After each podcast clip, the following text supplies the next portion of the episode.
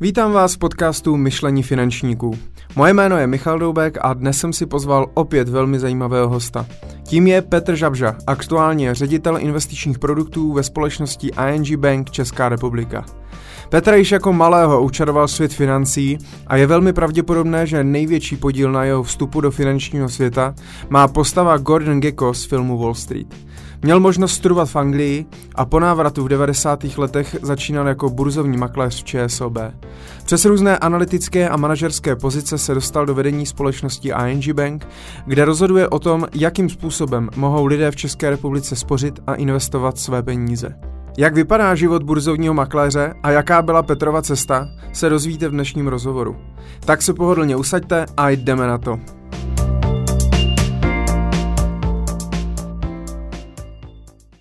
Petře, dobrý den, já vás vítám v našem studiu a jsem moc rád, že jste přijal pozvání do našeho pořadu Myšlení finančníků. Dobrý den, děkuji za pozvání.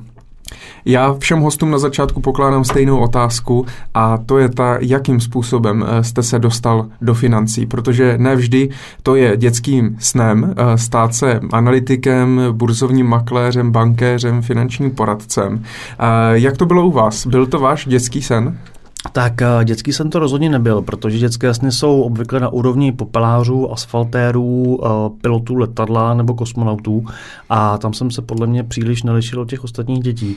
Ale co to zlomilo, respektive co to možná rozhýbalo, bylo, když jsme vyrazili s tátou do kina na film Wall Street, což byl podle mě nějaký 85. rok. A i když jsem vlastně vůbec jako nechápal, o co v tom jako filmu jde a co se tam děje a to, co znamená obchodování a burza a akcie, tak už tehdy mi to jako začalo hrozně zajímat. A, a pak se to jako zase uklidnilo a trošičku to, trošičku to jako zavad, zavadlo, ale pak jsem se k tomu vrátil vlastně jako na Prahu, na Prahu jako v dospělosti nebo krátce potom. A ne, že by ten film to ve mně nějakým způsobem oživil, ale minimálně jako ta, to, téma, ta nálada, ta, ta, ten adrenalin a všechno, co se k tomu vázalo, pováže, tak to bylo to, co se potom jako vrátilo velmi rychle zpátky. Ale vy jste v 90. letech začínal jako burzovní makléř, takže je možné, že postava Gordon Gecko, eh, kterou stvárnil vlastně Michael Douglas, tak eh, že vás inspiroval? Tak eh, když tak možná toho Buddyho Foxe, protože Gordon mm-hmm. byl ten, kdo má ten, měl ten kapitál, zatímco Buddy byl ten, eh, byl ten makléř, co ho vlastně obchodoval. A já si myslím, že mě spíš inspirovalo to prostředí jako takový. To znamená ten, eh, ta, ta, to napětí, ten adrenalin, ty, to obchodování, vlastně všechno, co se jako k tomu vázalo, tak, tak to bylo asi to, co mě k tomu jako lákalo vlastně nejvíc. A když jsem se k tomu potom jako reálně dostal, tak to vlastně jako zaklaplo dohromady s tím, s tím filmem. Mm-hmm. Vy předtím, než jste začal jako burzovní makléř, eh, tak jste samozřejmě studoval nějaké školy. Já tady mám i informaci o vás, že jste studoval začátkem 90. let eh, v Anglii. Eh, můžete nám trošku přiblížit, jak vlastně jste se dostal na školu v Anglii? Tak to byla střední škola, kde jsem vlastně maturoval v Anglii. Bylo to v zásadě díky zase rodičům, kteří v tu dobu měli možnost pracovat na České ambasádě v Londýně, takže já jsem byl jako doprovod, respektive jsem tam byl s nimi. Takže proto jsem se dostal vlastně na, na anglickou školu, což byla ohromná zkušenost, protože a pro kluka vlastně z východní Evropy krátce po a, sametové revoluci, který tu angličtinu nějakým způsobem studoval, ale vlastně to vždycky byla taková ta kuchyňská angličtina, která se učila vlastně v českých, v českých jazykových školách, tak najednou vás vlastně hodí jako do střední školy v Anglii a vy musíte nějak plavat. Takže to, bylo, to byla vlastně strašně jako intenzivní, intenzivní forma vzdělání jazyka kdy jsem fakticky jako zničil vlastně papírový, papírový slovník, protože jsem tím listoval tak často, abych si jako nahledal ty slovíčka, že, že jsem ho fakticky úplně, úplně zničil. Ale musím říct, že to bylo, že to bylo vlastně nejlepší jazyková škola, kterou jsem jako kdy dostal. Mm-hmm. A vy jste studoval ještě předtím v České republice? Předtím jsem studoval tady v Praze gymnázium nad Alejí, takže to bylo úplně standardní, standardní gymnázium a, a pokračoval jsem vlastně potom, potom ve Velké Británii, kam jsme odešli, když mi bylo 16 let. Já musím, je to pro mě jako neuvěřitelný. Za prvý samozřejmě, jak jste zmínil, tak eh, po revoluci a hlavně ale pro 16-letého kluka najednou uh, odletět eh, do města, jako je Londýn a ještě tam vlastně studovat školu a pravděpodobně tam asi nikdo česky neuměl. No, na té škole, co jsem byl já, tak eh, minimálně v tom prvním roce to byla škola, která byla nedaleko ambasády, takže tam eh, vlastně chodili děti diplomatů nebo děti lidí, kteří byli zaměstnaní na ambasádě. A, takže než bychom se jako zhlukovali do nějaké české skupinky, to rozhodně ne, ale byli tam kamarádi a kolegové vlastně z, z jako děti, děti, děti z ambasády, ale ten druhý rok potom vlastně to, to maturitní studium, to už byla uh, vlastně soukromá takzvaná boarding school, to znamená škola, kde se opravdu bydlelo, to znamená internátní škola a tam vlastně z Čechů nebyl nikdo. Takže tam jsem byl, tam jsem byl jediný Čech a jediným důvodem, proč jsem se tam dostal, bylo to, že tehdejší ředitel té školy byl obrovský fanoušek prezidenta Havla a mm-hmm. naprosto, naprosto ho miloval a vlastně nabídl, nabídl možnost step, ročního stipendia na té škole, takže proto jsem se k tomu dostal. To je perfektní, perfektní zkušenost. A proč vlastně vy jste v té Anglii eh, potom nezůstali? A ta byl povolán zpátky, zpátky sem, nebo tam byla i možnost, že třeba zůstanete v Londýně? Tak možnost tam byla, nicméně já jsem tam vlastně končil maturitním, eh, maturitním studiem, maturitní, maturitní zkouškou a vracel jsem se zpátky i z důvodu těch, že prostě se mi jako svým způsobem stýskalo, nebo jsem se možná chtěl vrátit. A navíc samozřejmě přístup uh, jakoby cizince přímo do britské, britské univerzity vlastně takovým jakoby velmi nestandardním způsobem nebyl, nebyl, úplně, nebyl úplně jednoduchý, takže jsem zvolil cestu vlastně návratu zpátky a studia na VŠE. A byla tam vůbec Eh, možnost, abyste tam studoval třeba eh, tamní univerzitu nějakou? Možnost asi byla, ale já jsem ji nikdy vlastně nevyužil, nebo jsem ji nikdy jako aktivně nehledal a návrat vlastně zpátky, zpátky, zpátky do Čech pro mě byla hm, vlastně jako hlavní varianta. Uh-huh. A pokud byste dneska třeba do, eh, se bavil s někým mladým, nebo já vím, že má, má, máte nějaké děti, tak doporučovali byste, doporučoval byste vycestovat třeba do zahraničí, nebo dneska, jak jsou takové ty Erasmy na rok, někam vlastně odjet a studovat v cizí zemi, tak eh, doporučoval byste Naprosto, to? Bez nejmenších pochyb. Já musím říct, že jako moje dítě půjde do zahraničí tak rychle, jak to jenom půjde, protože je to obrovská zkušenost, je to je to věc, která vás strašně nakopne, protože vám to dodá sebevědomí, když uspějete. A když neuspějete nebo, nebo nějak, nějak jako si, si myslíte, že jste neuspěli, tak stejně jste uspěli, protože jste museli překročit nějakou svoji komfortní zónu. A, a vždycky vlastně fungovat a studovat v cizím jazyce je jako velmi náročný, takže vás to, vás to ohromně posouvá dopředu, ale je to důležité i z toho pohledu a teď vlastně o to víc, z pohledu fungovat mezi zeměma, mezi městama, mezi národama, mezi různýma kulturama, což si myslím, že je vlastně jako neocenitelná zkušenost. A Velká Británie, respektive Londýn v tomhle je vlastně úplně jako benchmark. Takže z tohohle pohledu si myslím, že, že to byla zase jako neocenitelná zkušenost. Vy jste se eh, vrátil potom teda do České republiky a v roce 1993 tak jste začal studovat, eh, jak jste zmínil, VŠE, to znamená Vysokou školu ekonomickou tady v Praze, eh, obor finance, ale mám tady, že jste celou tu školu nedokončil, nebo udělal jste pouze bakaláře, nebo jak, jak to tam vlastně bylo? Tak to je, to je taková jako kapitola mýho života, kterou jako strašně jako nerad vlastně znovu otevírám, protože VŠE jsem nedokončil, to je pravda. Studoval jsem bakaláře na fakultě financí, ale ve třetíku jsme se spolu nějak jako rozžehnali s tou, s tou VŠE, takže to studium jsem nedokončil. A zpětným pohledem musím říct, že to byla jedna jako z velkých hloupostí, kterou jsem udělal a nikomu to nedoporučuju, protože a, vysokoškolské studium, jakkoliv se může zdát, že je v současné době možná zbytečné nebo dlouhé nebo nepraktické nebo cokoliv jiného, tak vás rozhodně jako naučí systematičnosti, dotahování věcí do konce. Teď si tam vlastně vytváříte většinou i nějakou svoji jako sociální bublinu a, nebo, nebo nějaký jako kroužek vlastně kamarádů, přátel, kolegů, profesních samozřejmě, kteří do budoucna se budou někde potkávat. Takže jako rozhodně bych to nikomu nedoporučoval. Na druhou stranu byla to doba v těch, na tom počátku těch 90. let, kdy tohle to bylo vlastně relativně dobře možné. Spousta lidí, která jakoby to udělala podobně jako já, šla vlastně přímo do praxe, tak, tak tu možnost byla, nebo tu možnost měla v tomto okamžiku si myslím, že by to bylo vlastně mnohem těžší. Jo, takže nedoporučuji nikomu. Ale vy i přesto, že nemáte vysokou školu, tak dneska jste ředitelem e, investičních produktů ING, nebo v ING Bank, což je poměrně vysoká manažerská pozice. A V průběhu života my si samozřejmě eh, tu vaši profesní historii trošku probereme tady, ale prošel jste různé, mm, různé pozice. Limitovalo vás to někdy, že jste neměl tu vysokou školu? Koukali se někdy na vás přes různé prsty? Možná ještě zkusím upřesnit, proč se na to ptám, protože dneska je také moderní to, že ukazovat uh, lidi jako uh, Richard Branson, uh, Bill Gates uh, a podobné uh, miliardáře, kteří vlastně vůbec žádnou univerzitu nedokončili a přesto uh, vybudovali pohádkové, pohádkové bohatství. Uh, a spoustu lidí si tak uh, myslí nebo si udělá tu představu, tak já vlastně tu školu nepotřebuju. Jak se na to koukáte vy a limitovalo vás to teda někdy, že jste tu školu nedokončil?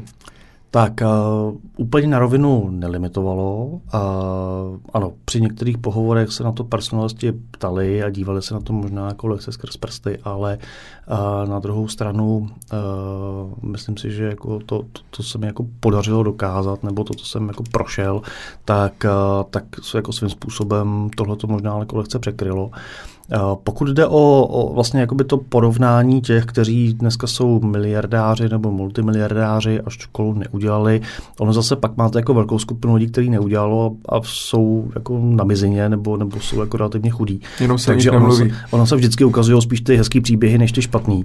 A, takže jednak já si myslím, že jako v současnosti asi je potřeba si říct, že já nevím, strašně bych se bál jít k chirurgovi, který nedokončil medicínu. Jo, nebo nebo uh, strašně bych se bál fyzika, který tu fyziku nedokončil a, a vrtá se v atomech. To si myslím, že by bylo jako pro mě asi velmi, velmi alarmující.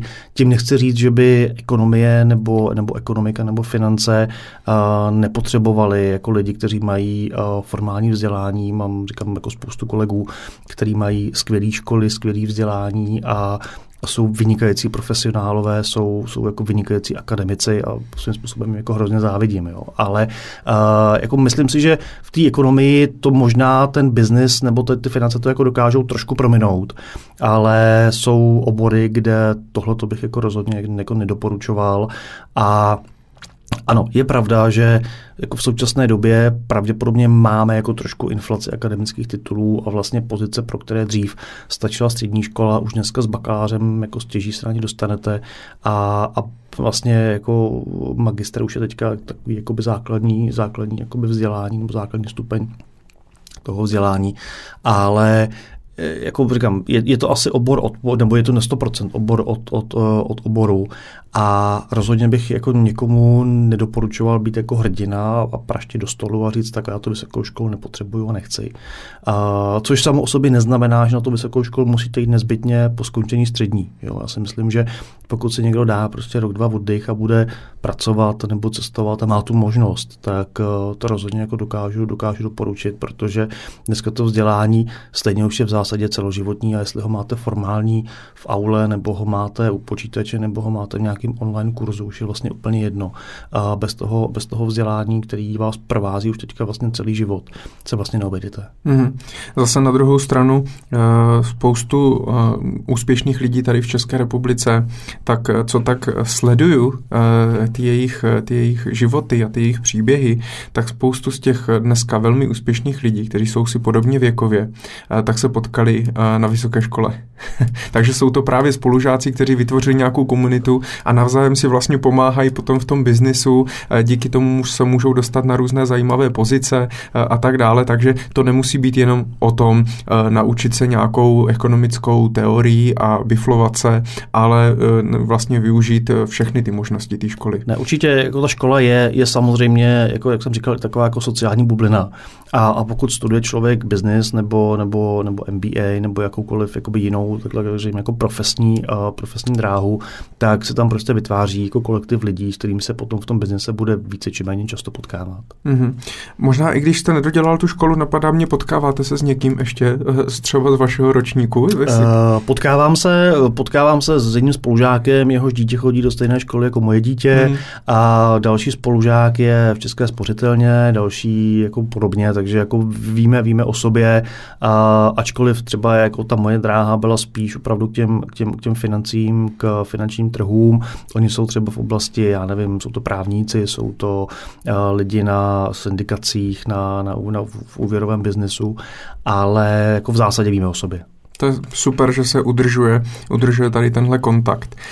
Vy jste po teda nedodělání vysoké školy ekonomické, už od toho, nemusíte se bavit, už od toho půjdeme dál, jste v 96. roce teda začínal jako burzovní makléř uh-huh. a to v bance ČSOB což dneska patří vlastně mezi uh, trojku uh-huh. největších bank uh-huh. uh, u nás.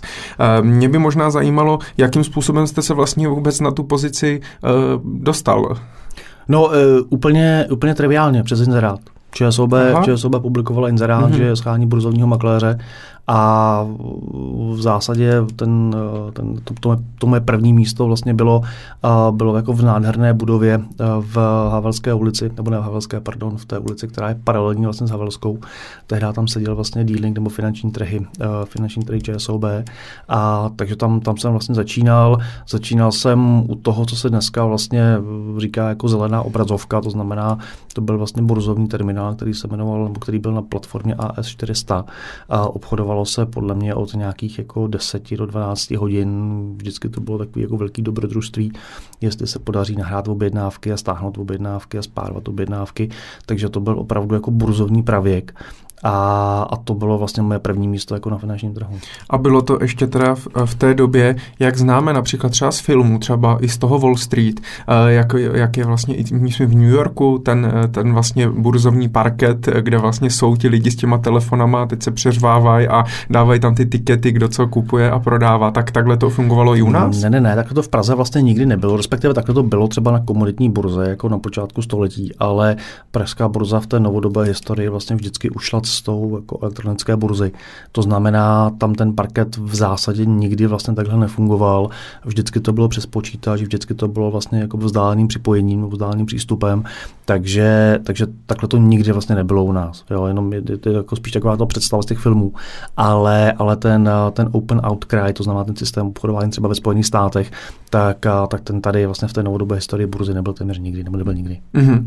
A jak teda vypadal váš typický eh, pracovní den jako burzovní makléř? Můj standardní den v podstatě vypadal jako kombinace uh, obchodování po telefonu, protože v tu dobu se vlastně obchodovalo mezi obchodníky tady v České republice po telefonu, a sběrem objednávek ze sítě, sběrem objednávek vlastně z poboček ČSOB, doručením do toho burzovního terminálu a vším ostatním. Mm-hmm.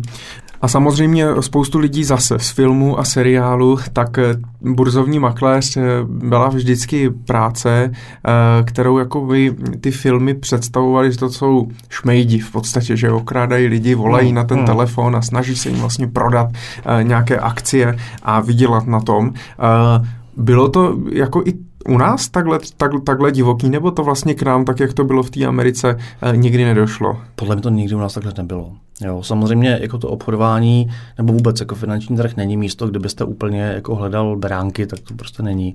Ale že by jako někdo, nebo minimálně uh, ve firmách, kde jsem pracoval já, nebo kde, kde pracuju, že by jako někdo cíleně obchodoval s, jako se záměrem okrást toho zákazníka nebo ho nějakým způsobem poškodit, tak to, to rozhodně ne, naopak. Jo, to, jako to bylo vždycky jako velmi, velmi přesně velmi přesně sledované, telefonáty byly všechny vlastně nahrávané, takže ta možnost tam, ta možnost tam nebyla. Tím neříkám, že to jako nedělo na trhu vůbec nebo někde mm-hmm. jinde, těch kaus tady bylo přece jenom víc, jako některé prostě makléřské firmy z toho byly uh, usvědčené a po právu jako potrestané, ale uh, ty bankovní domy, kde jsem byl já, tak tam se to nikdy vlastně nestávalo. Mm-hmm. A vy jste teda v tom ČSOB byl eh, čtyři roky, a po těch čtyřech letech eh, jste eh, odešel do eh, Dresdner Bank uh-huh. a tam jste měl teda v podstatě podobnou pozici. Já tady mám napsaný, že jste vlastně dělal burzovního makléře. Uh-huh. Tak jak to vlastně vzniklo? Proč jste odešel z ČSOB?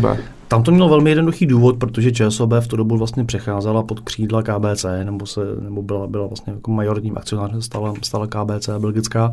A já jsem v tu dobu měl v ČSOB na starosti obchodování zahraničních cených papírů na vlastní účet ČSOB, což byla prostě jedna z aktivit, kterou ČSOB dělala. A z logiky věci prostě nedávalo smysl, aby majoritní vlastník sedící v Belgii, který na tom trhu v rámci Evropy byl samozřejmě jako velmi silný, tak aby tady měl jednoho člověka v Praze, který vlastně bude obchodovat na bankovní knihu ČSOB tady v Praze. Takže ta aktivita vlastně byla ukončena a tím vlastně bylo ukončené i moje působení pro tu dobu vlastně v rámci, v rámci ČSOB. Mm-hmm. A e, potom jste se teda do Dresner Bank jste se dostali jak zase na inzerát? Nebo Překvapivě zase na inzerát, přesně tak. Překvapivě zase na inzerát. A, a byla to vlastně velmi podobná pozice s tím, že uh, BNP Dresdner, nebo potom jako Dresdner Bank, uh, byla banka velmi silná v oblasti korporátu, jako korporátního bankovnictví, uh, v oblasti privátního bankovnictví a my jsme tam vlastně s pár kolegy měli na starosti cené papíry, burzu, dluhopisy, dluhopisové emise a strukturované produkty. A to bylo třeba vyloženě i jakoby pro retailové zákazníky nebo pro koncové zákazníky na, na, na nějakých těch pobočkách, nebo jste to dělal pro velké velké institucionální tohle investory. Bylo, tohoto byl primárně uh, biznis pro pojišťovny, podílové fondy, asset manažery, uh, profesionální správce majetku, to znamená ne pro jako maloobchodní investory nebo ma, jako malé investory fyzické osoby, ale pro, ale pro opravdu jako investory, kteří, uh, kteří se nějakým způsobem uh, zprávou peněz zabývali profesionálně. Uh-huh. A tam jste teda byl rok, koukám, že to bylo na přelomu roku 2000 a 2001. Někteří posluchači možná ví, že v té době proběhla uh, technologická uh, krize, takzvaná dot-com bubble. Přesně tak. Uh, vás se to nějakým způsobem dotklo, nebo jako uh, nějakým způsobem vlastně vůbec jste postřehl, že se něco takového děje? to naštěstí nedotklo, to, byla, to bylo vlastně velké, velké štěstí. Naopak třeba nám to zase pomohlo v tom, že my jsme vlastně z pohledu matky, to znamená, to znamená BNP, respektive Dresdner Bank, potom to německé, která byla v tom okamžiku poměrně velmi silná v oblasti uh, vydávání garantovaných cených papírů ve formě třeba dluhopisů navázaných na nějaké akciové indexy nebo koš akciových indexů, mm-hmm. tak naopak se nám vlastně v tomto prostředí se nám podařilo a tady vyimitovat jako první velký emise a právě strukturovaných produktů pro některé z těch jako největších a, profesionálních správců majetku tady v České republice. Takže to zase jako bylo třeba pro nás plus, že právě kombinace a, té akciové expertízy a toho dluhového trhu nám v tom, tom hrozně pomohla. Mm-hmm. A, takže v podstatě e, ta krize se, se vlastně Dresdner Bank jako takové ani moc eh, jako mi nedotkla. Tak Ona Dresdner, Dresdner Bank jako takové ano, Petra Žabži v Dresdner Bank jako výrazně míň, takže, takže jako naštěstí. Uh, samozřejmě Dresdner Bank potom posléze spadla vlastně pod, jakoby pod křídla Commerzbank a byla, byla spojená s Commerzbank, pokud se nepletu. Uh-huh. Takže, takže to byl jakoby až jako další vývoj, který naštěstí v tom jako já mám, v tom nemám žádné, žádné prsty.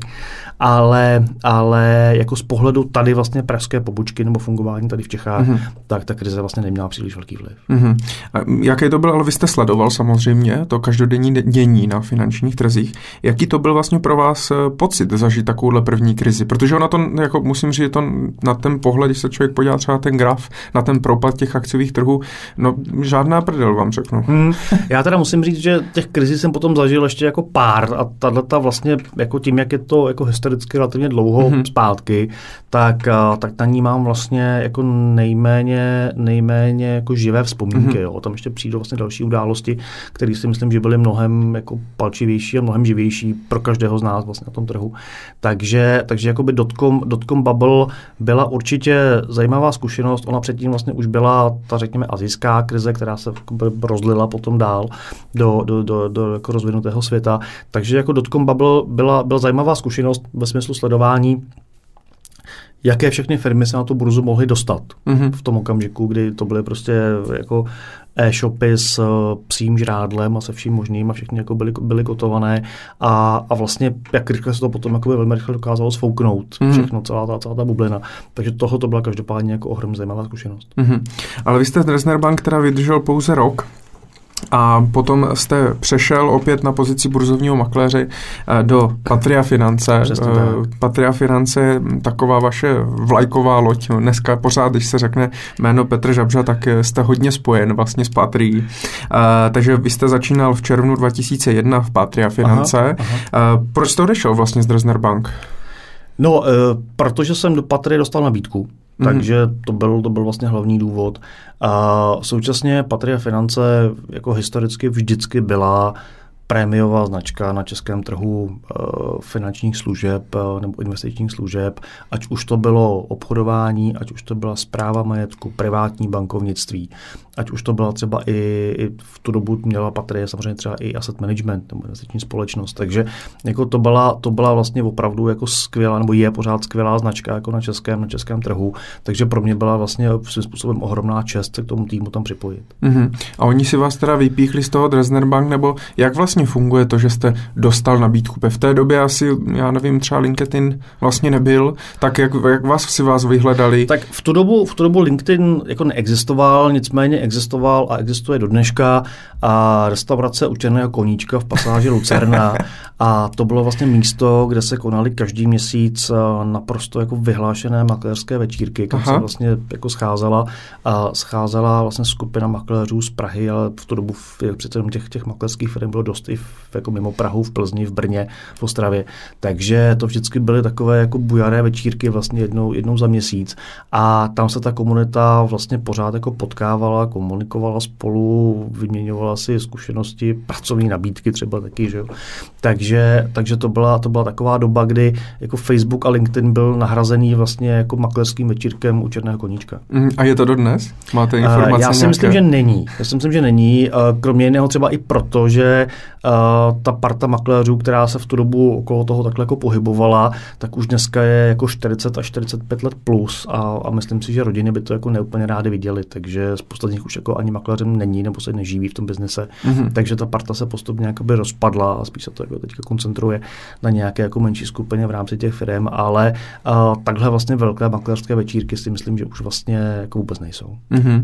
A říkáte bujare večírky, tak můžeme si to představit něco jako mm, ve filmu Vlk z Wall Street, eh, kde, kde všude byly drogy a házeli se uh, malí lidi do terče no, a podobně. Já myslím, že určitě ne. Že, jako, myslím, že i ten film to má jako hodně velkou nadsázku. Takže rozhodně takhle bujaré to v Praze nebylo, nebylo nebývalo.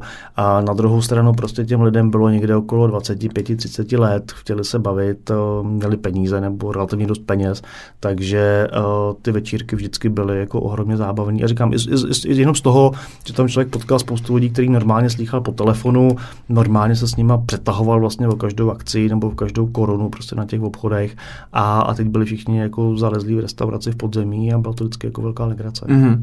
Mě ještě napadlo, jste říkal o těch penězích. Eh, dalo se vlastně v té době eh, tímto vydělat hodně peněz? Uh, dalo. Já si myslím, že určitě jako makléři vždycky byli a asi i budou placení přeci jenom víc než třeba průměr i v tom finančním sektoru, protože jako na sebe berou velké riziko, obchodují velké objemy peněz, každá z těch chyb může stát tu firmu jako poměrně jako velkou částku, takže, takže to ohodnocení vždycky asi bude postavené přeci jenom výš než je průměr.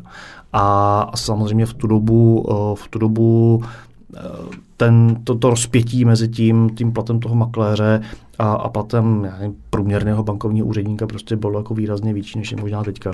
Takže, takže jako rozhodně peníze se vydělat dali a dali se je utratit, takže, takže jako každopádně, každopádně mm-hmm. ano. No a další věc, která mě teďka eh, napadla, ty burzovní makléři třeba, eh, kteří pracují v Londýně, eh, ve známé City, nebo hmm. třeba v New Yorku a podobně, tak to jsou vlastně lidi taky kolem třeba 25, kteří si chtějí vlastně vydělat velký balík peněz, ale taky kvůli tomu poměrně jako hodně pracují. Jako bych, že jako až, až, až nezdravě. Hmm. To tady třeba fungovalo, fungovalo tady taky, nebo jak dlouho jste vlastně třeba každý den pracoval? Uh, fungovalo. Fungovalo a funguje to vlastně doteď, protože už čistě jenom proto, pokud vlastně obsluhujete klienty, které máte v Londýně, tak tam máte vlastně hodinový, hodinovou mezeru mm-hmm. směrem dozadu, to znamená, byste měli být v práci v zásadě o hodinu dřív, než, než vlastně, než vlastně jako normálně, kdybyste obsluhoval tady lokální trh. Uh, měl jsem kolegu vlastně v Patrii, uh, který pravidelně prostě býval v práci jako 6, 6.30 ráno, právě proto, aby se připravil a mohl nabrýfovat ty, ty klienty vlastně v Londýně respektive, respektive třeba klienty, kteří ve Spojených státech obchodovali evropské trhy. Takže ty už to taky byli v práci. Takže jako každopádně ty dny byly dlouhý. Na druhou stranu, Jakmile skončil bruzovní den, což bývalo v tu dobu ve 4 hodiny odpoledne a vybukovaly se obchody, tak se vlastně mohlo jít. Mm-hmm. No, protože pak jako už fakticky nebylo vlastně příliš jako co dělat, když to přiženu, pokud jako člověk jako mohl pořád jako studovat trhy a dívat se, co se děje ve Spojených státech. Ale pokud se obchodovalo čistě jenom tady v Čechách, v České republice, tak, eh, tak opravdu třeba v pět, o půl šestý už se potom jako mohlo, mohlo prostě vyrážet vyrážet jako mimo, mimo práci. A byla ta práce stresující, když jste právě přebíral tu zodpovědnost a obchodoval jste eh, na těch finančních trzích? Rozhodně, bez pochyby. Jo, a je pořád. Jo, to je, na, tom se, na tom se v zásadě jako nic moc nemění. A samozřejmě jako s čím, jak teďka ty makléře postupně čím dál tím víc nahrazuje stroj v nějakých případech, mm. jako ve 100%, v některých případech tam ten člověk ještě pořád zůstává, tak uh, ta práce se možná stává o trošku méně jako stresující, než byla. Ale faktem zůstává, že prostě v tu dobu, kdy se opravdu obchodovaly jako velké balíky akcí, a, a obchodovali se po telefonu, to znamená, každá chyba v zaznamenání tiketu prostě mohla stát opravdu jako hromadu peněz a mohla vést k suspendování obchodu a pokud je od burzy a pokud je od centrálního depozitáře, tak, a, tak tam jako ten stres byl vždycky veliký a samozřejmě pokud máte ještě klienty v zahraničí, kteří jsou zvyklí na určitou úroveň servisu, mm-hmm. tak oni vám neodpustí, že jste z Čech nebo, nebo od východní Evropy, prostě to čekají to samý, takže, takže ten stres tam vždycky byl veliký. A mělo to na vás, na vás třeba nějaký zdravotní dopad? Eh, naštěstí ne, to musím, to musím zaklepat. A na druhou stranu je to skvělá škola. A já musím říct, že já jsem jako velkou část vlastně svojí, svojí pracovní kariéry eh, prožil na dealingu, ať už v ČSOB nebo v komerční bance nebo v Patry nebo vůbec jako ve skupině, ve skupině v Patry. A to vás třeba naučí jednu věc, že eh, vy vlastně v průběhu toho dne musíte pořád jako poslouchat, co se děje okolo vás, protože musíte pořád jako vnímat, kde jsou nějaký jako potenciální ohniska problémů, nebo naopak nějaké jako příležitosti. Takže, takže do dneška vlastně, když jako člověk pořád jako pracuje v nějaké formě open spaceu, tak, tak vlastně pořád mám tu schopnost jako vnímat, co se děje okolo mě a, a prostě poslouchat, jako kde se co děje v tom dobré, než bych jako mm-hmm. poslouchal kolegy, ale, ale člověk právě proto, aby jako slyšel informace, že někde je nějaký průšvih, někdo si klient stěžuje, někde je potřeba rychle zavřít pozici, někde se děje nějaký, nějaká jako nedobrota, tak, a, tak tohle to vás třeba opravdu jako hrozně vytrénuje a být jakoby velmi pozorný, jako koncentrovat se na tu svoji práci, ale současně pořád mít někde v pozadí, jako slyšet to, co se děje okolo vás. Mm-hmm. Užíval jste někdy antidepresiva? Ne, díky. Eh, já se eh, teda vrátím ještě zpátky k té uh, patrii. Vy jste tam teda v roce 2001 začínal jako burzovní makléř. To jste šel teda zase na v podstatě podobnou pozici, jakou jste dělal v těch předchozích firmách? Uh-huh, uh-huh, úplně no, úplně. A já jsem v tu dobu jsem vlastně obchodoval zahraniční cené papíry pro české profesionální investory, to znamená pro české investičky nebo investiční společnosti těch ostatních bank, které jako z jakýchkoliv důvodů potřebovali diverzifikovat ten půl brokerů, s kterými vlastně obchodovali takže to byla, to byla vlastně ta primární, primární skupina klientů, to znamená český profesionální správci majetku. A to jste teda, protože eh, to jste teda obchodoval peníze eh, těch třeba investičních společností nebo těch bank, kteří si to vydělávali jako pro sebe, nebo to oni vydělávali těm klientům? To byli, to, to, to byli jako profesionální správci podílových fondů povětšinou. Mm-hmm. To znamená, oni, oni samozřejmě tím že, tím, že investují peníze toho fondu, mm-hmm. tak, eh, tak ty peníze investovali přes patry finance nebo přes jako ostatní brokery. To znamená, že, to znamená, že my jsme byli vlastně jako exekuční místo těch objednávek, které oni měli, ať už pro obchodování tady v Praze na Pražské burze nebo potom v zahraničí. Mm-hmm. Ale vy jste jim neradil, eh, do čeho maj, mají investovat. To ti portfolio manažeři jako zvládli. To byla, to byla jejich práce, to oni zvládli, ale pokud potřebovali nějaké aktuální informace z trhu, co se děje, co se kde, co se kde vaří, jaké se chystají, já nevím, makroekonomické údaje, co se očekává, že by to mohlo s tím trhem udělat, tak tam ta naše přidaná hodnota by tam jako vždycky byla. Mm-hmm. A eh, jaký teda vypadal uh, váš pracovní den běžný v Patria Finance? Změnilo se něco od toho roku 96, kdy jste nastoupil v ČSOB, nebo to bylo pořád stejné? No, eh, bylo to asi rychlejší. Navíc v Patry v tu dobu byl, je pořád zase, eh, jako velmi, velmi vlastně profesionální tým kolegů a makléřů, takže to byla, nebo to je skvělá parta, která, která opravdu jako dýchá za A za firmu a za B potom jako za toho klienta.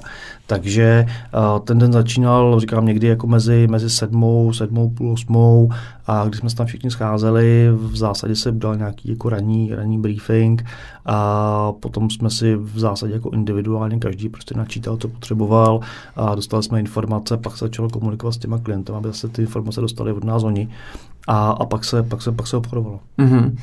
Ještě mě teďka napadlo, vy jste byl standardní zaměstnanec? Mm-hmm.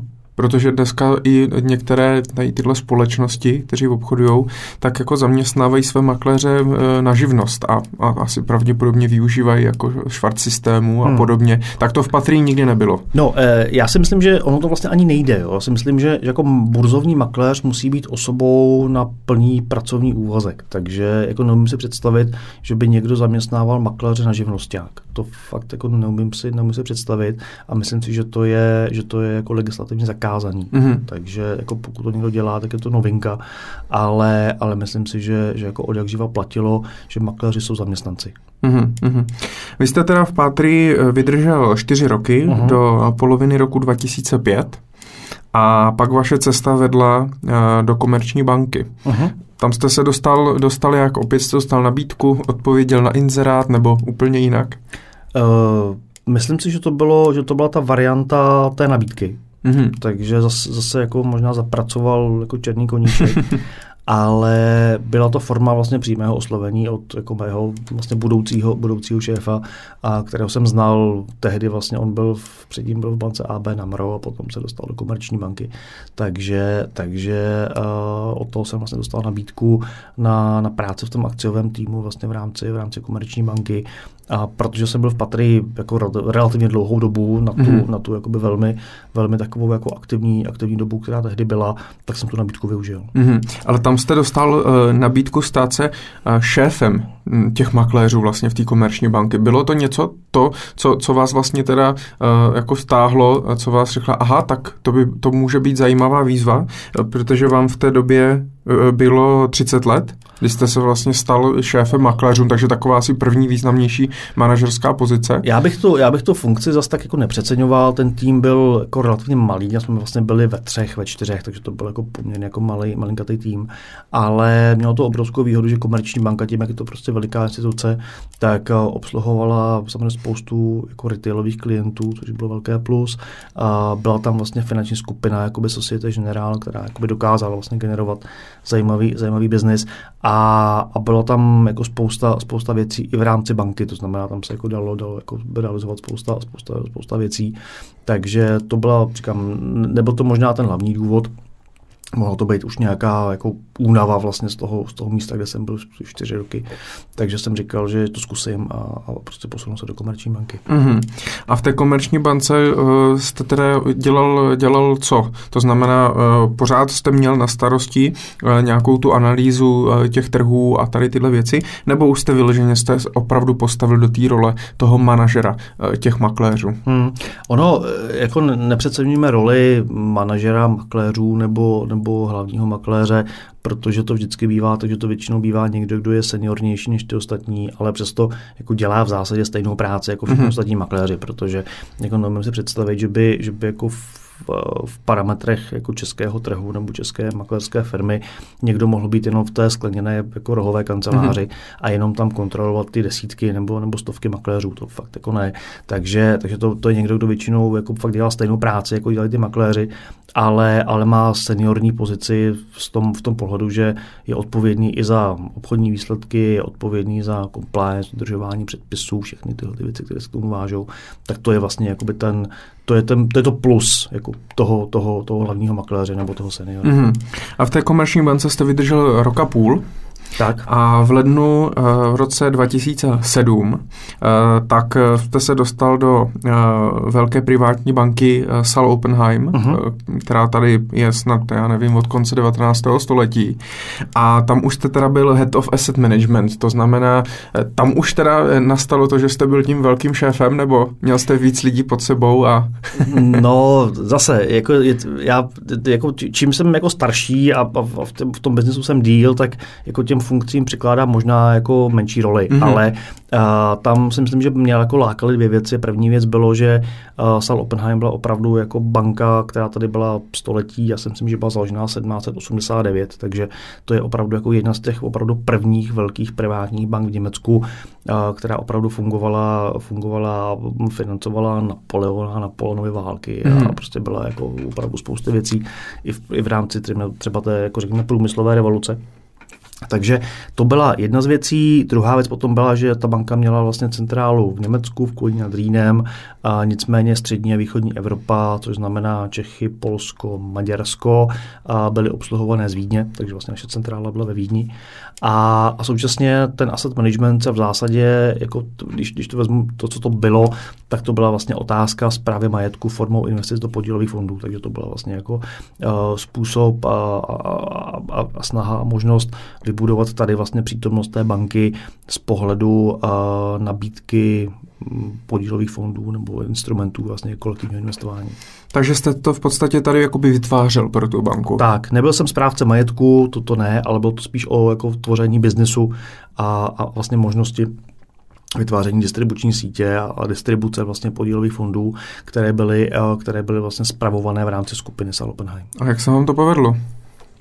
Tak trh už v tu dobu vlastně ten trh toho podílu, těch podílových který byl jako relativně, relativně saturovaný, takže uh, ty úspěchy nějaké byly, navázali jsme spolupráce s některými jako v vozovkách retailovými sítěmi a nicméně naším cílem bylo nejenom retail, ale samozřejmě i, i jakoby wholesale, to znamená, to znamená profesionální investoři, takže i tam jsme vlastně prodávali, prodávali podílové fondy do do tohoto segmentu. Mm-hmm.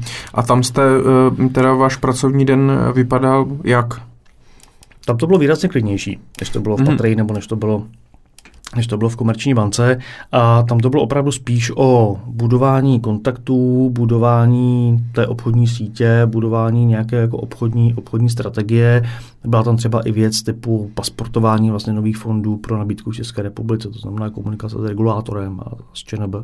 Takže to zase byla jiná, jiná oblast vlastně fungování a tím, že vlastně Sal Oppenheim je primárně privátní banka, to znamená mm-hmm. obsluhuje vlastně jako by ty, ty, ty, velmi bohaté fyzické osoby, tak tam byla i jistá forma spolupráce právě mezi tím profesionálním asset managementem, to znamená podílnými fondy a vlastně privátní, privátní bankovnictví, takže to byl zase jako další vlastně překryv mezi, mezi, mezi tím, tím světem uh, institucí a fyzických osob. Takže vy jste komunikoval i přímo třeba s nějakými privátními bankéři, kteří tady vlastně pro tu banku pracovali? Přesně tak. Jo. I když tam samozřejmě byla jakoby velmi, velmi jako téměř jako neprůstřelná vlastně čínská zeď, která a tam je jako z velmi dobrých důvodů, protože samozřejmě klienti, kteří svěřují své peníze privátní bance, tak to dělají z nějakého dobrého důvodu, protože si na ní právě cení té diskrétnosti. Takže, takže to nebylo o tom, že bychom si jako vyprávěli veselé historky jako o našich zákaznících, ale to rozhodně ne, ale bylo to o tom, že spíš jako ve smyslu produktové nabídky, produktů, způsobu nabízení, tam jsme spolu samozřejmě spolupracovali uh, z pohledu, já nevím, marketingu, PR, komunikace, obecně jako představení vlastně banky, prezentace banky tady jako na českém trhu, tak, eh, tak to musím říct, že to byla zase jako by další, další jako velmi zajímavá zkušenost a kdykoliv vlastně přijali jako partneři, partneři vlastně banky, banky z Německa, tak eh, to byla velká sláva nejenom jako pro nás tady nebo pro kolegy ve Vídni, a samozřejmě pro ty zákazníky. A bylo něco, co byste třeba vypíchl v tom období hm, v Sal Oppenheim? Co jste si od nich vzal? Co jste se tam naučil, hmm. když v podstatě ta banka tady je já nevím, 200-300 let, eh, tak asi musí mít nějaký recept na to, jak být úspěšný, jak vlastně to má fungovat celý a podobně. No, eh, Privátní bankovnictví nebo privátní banka obecně se zakládá vždycky na maximální možné diskrétnosti, ale současně na maximální dlouhodobosti zprávy těch peněz, vztahu s tím zákazníkem, péče od toho zákazníka. To znamená, tam si myslím, že právě protože ta banka, a pardon, třetí, třetí vlastně věc, která tam je, tak je velmi pečlivý model řízení rizika, protože ta banka tím, že je vlastně na privátně, tak partneři té banky vlastně vyskují veškerý svůj kapitál, který mm-hmm. prostě mají, veškerý svůj majetek, který mají uh, právě pro jakoby, jako ručení za závazky té banky, což je vlastně úplně jiný vlastnický model v porovnání s nějakým jako v úzovkách rozdrobenou akcionářskou strukturou těch, těch jakoby, ostatních, ostatních velkých bank. To znamená, vždycky to bylo o tom, že ta, uh, ti majitelé nebo ti, kteří měli jakoby na starosti vlastně práce s tím, s tím biznesem, tak uh, vždycky byli, vždycky to, to bezpečí, risk management, řízení rizika a, a opatrnost byly vlastně jako na prvním místě. Jo, takže to bylo, to byla vlastně jedna z těch věcí, která ukazuje a která se vlastně jako promítá ve spoustě případů i dneska, kdy, kdy spousta lidí má pocit, že jako existuje vlastně nějaký jako magický způsob rychlého vydělávání peněz, ať už to jsou obchodní roboti, nebo to jsou uh, CFDčka, nebo CFD kontrakty, nebo to je, já nevím, binární obce, mm-hmm. nebo mhm. cokoliv jiného ale jako ty reálné peníze se budují jako časem. To je, to je prostě nespochybnitelný fakt. A, a ty privátní banky jsou toho důkazem. Mm-hmm. Vy jste říkal, že hlavně v těch privátních bankách je to o řízení rizik, mm-hmm. protože samozřejmě pokud spravují peníze velmi bohatým lidem, tak eh, těm nejde ani tak o to eh, vydělat, protože už vydělali, ale spíš zachovat vlastně hodnotu toho Určitě. svého majetku. A, ale vy jste tam byl na přelomu roku 2007-2008, to znamená další krize. Eh, možná, možná s větším eh, rozsahem eh, než v tom roce 2000-2001. Mělo to na vás, na vás nějaký vliv, ta finanční krize, která vlastně započala pádem Lehman Brothers v USA? Já si myslím, že měla vliv jako úplně vlastně na každýho. Jo. To, byla, to byla vlastně situace, kterou tady nikdo neviděl nebo nezažil.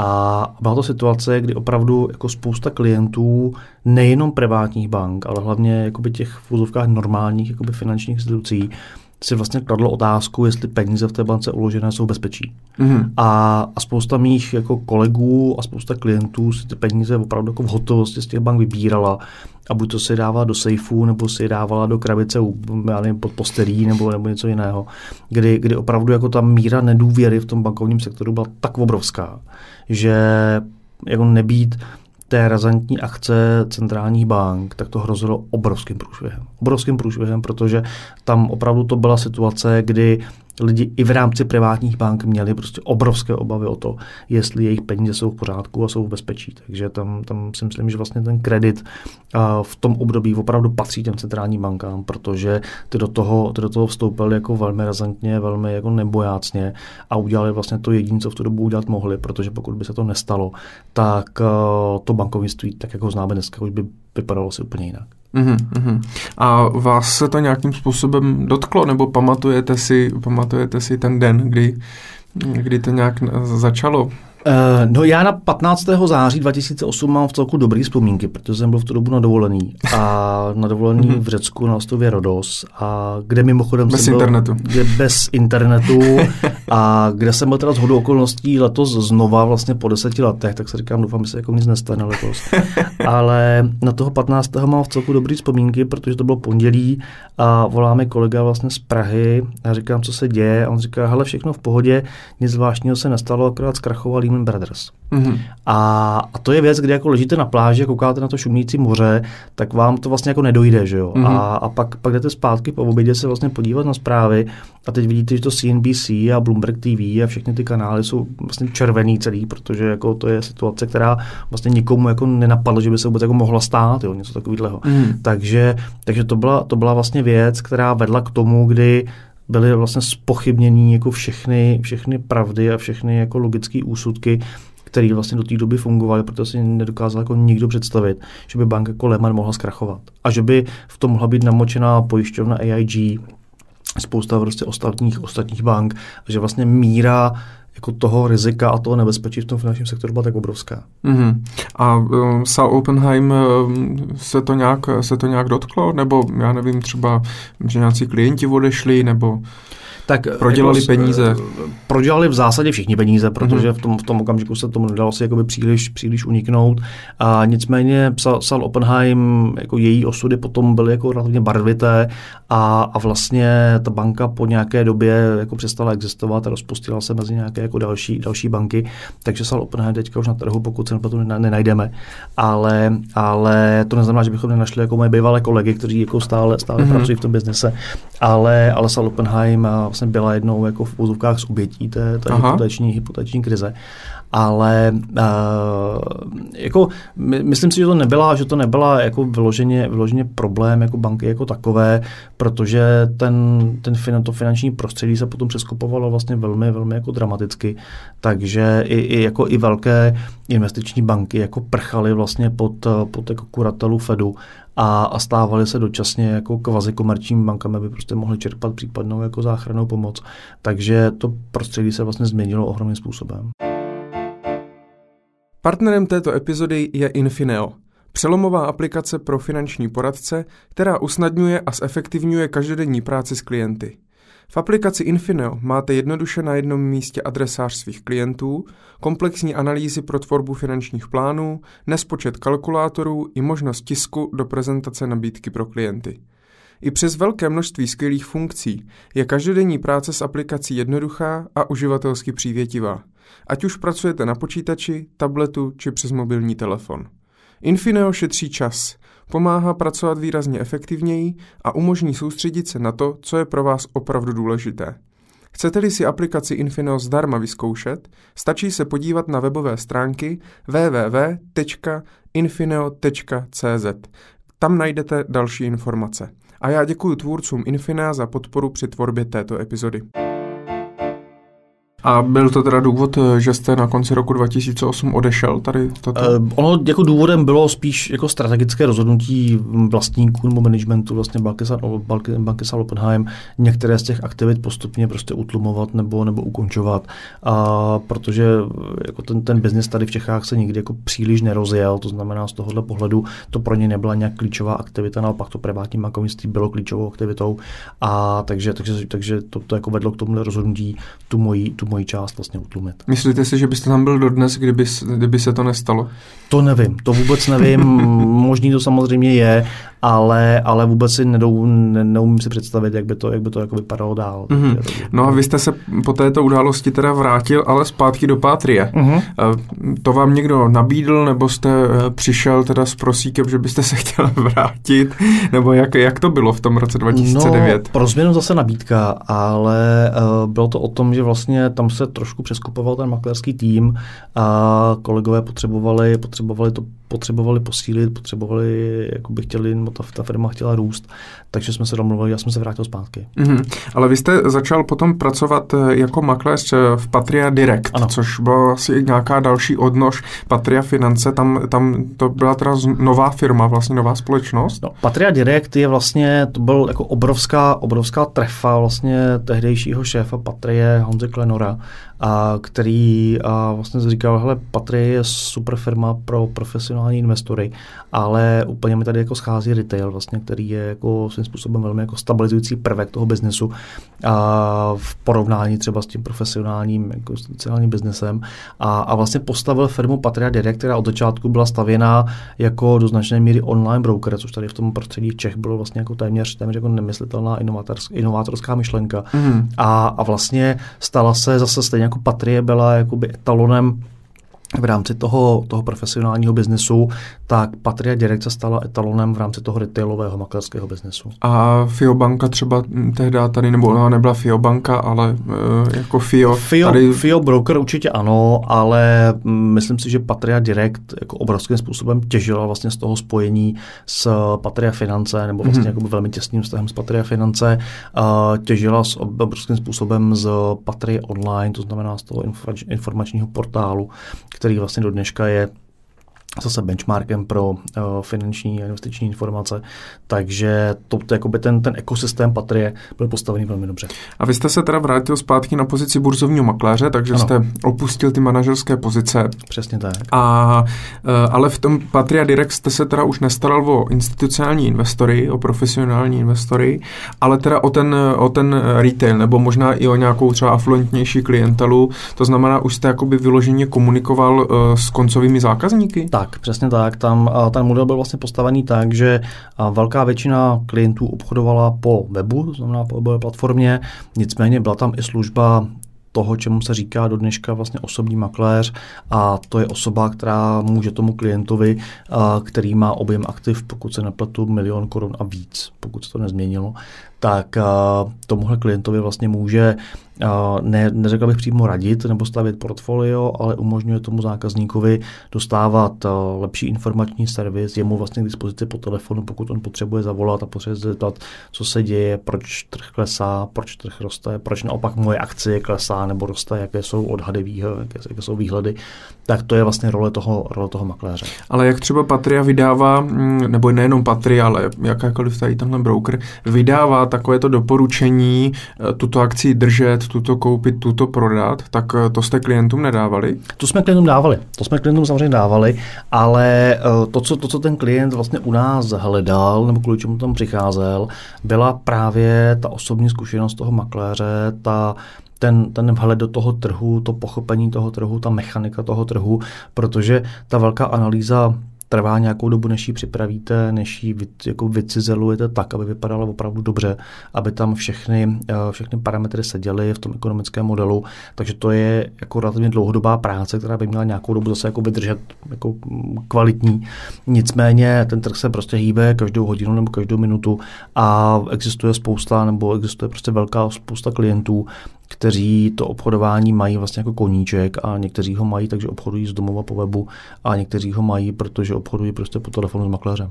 Takže jste byl takový přítel, přítel na telefonu. Takový přítel na telefonu v oblasti financí. A to bylo tak. vlastně jakoby součástí té služby. Za vás si nemuseli pak ještě platit. To bylo v rámci... Takhle, za, mě, za, mě se, za mě si konkrétně platit nemuseli, nicméně uh, poplatky spojené za obchody s makléřem byly postavené trošku výš, než byly poplatky za obchodování po webu, a protože u toho webu ten klient prostě nedostával žádný servis. Mm-hmm. Ve mhm. smyslu nějakého poradenství, informací, uh, vhledu do toho, do toho chování toho trhu.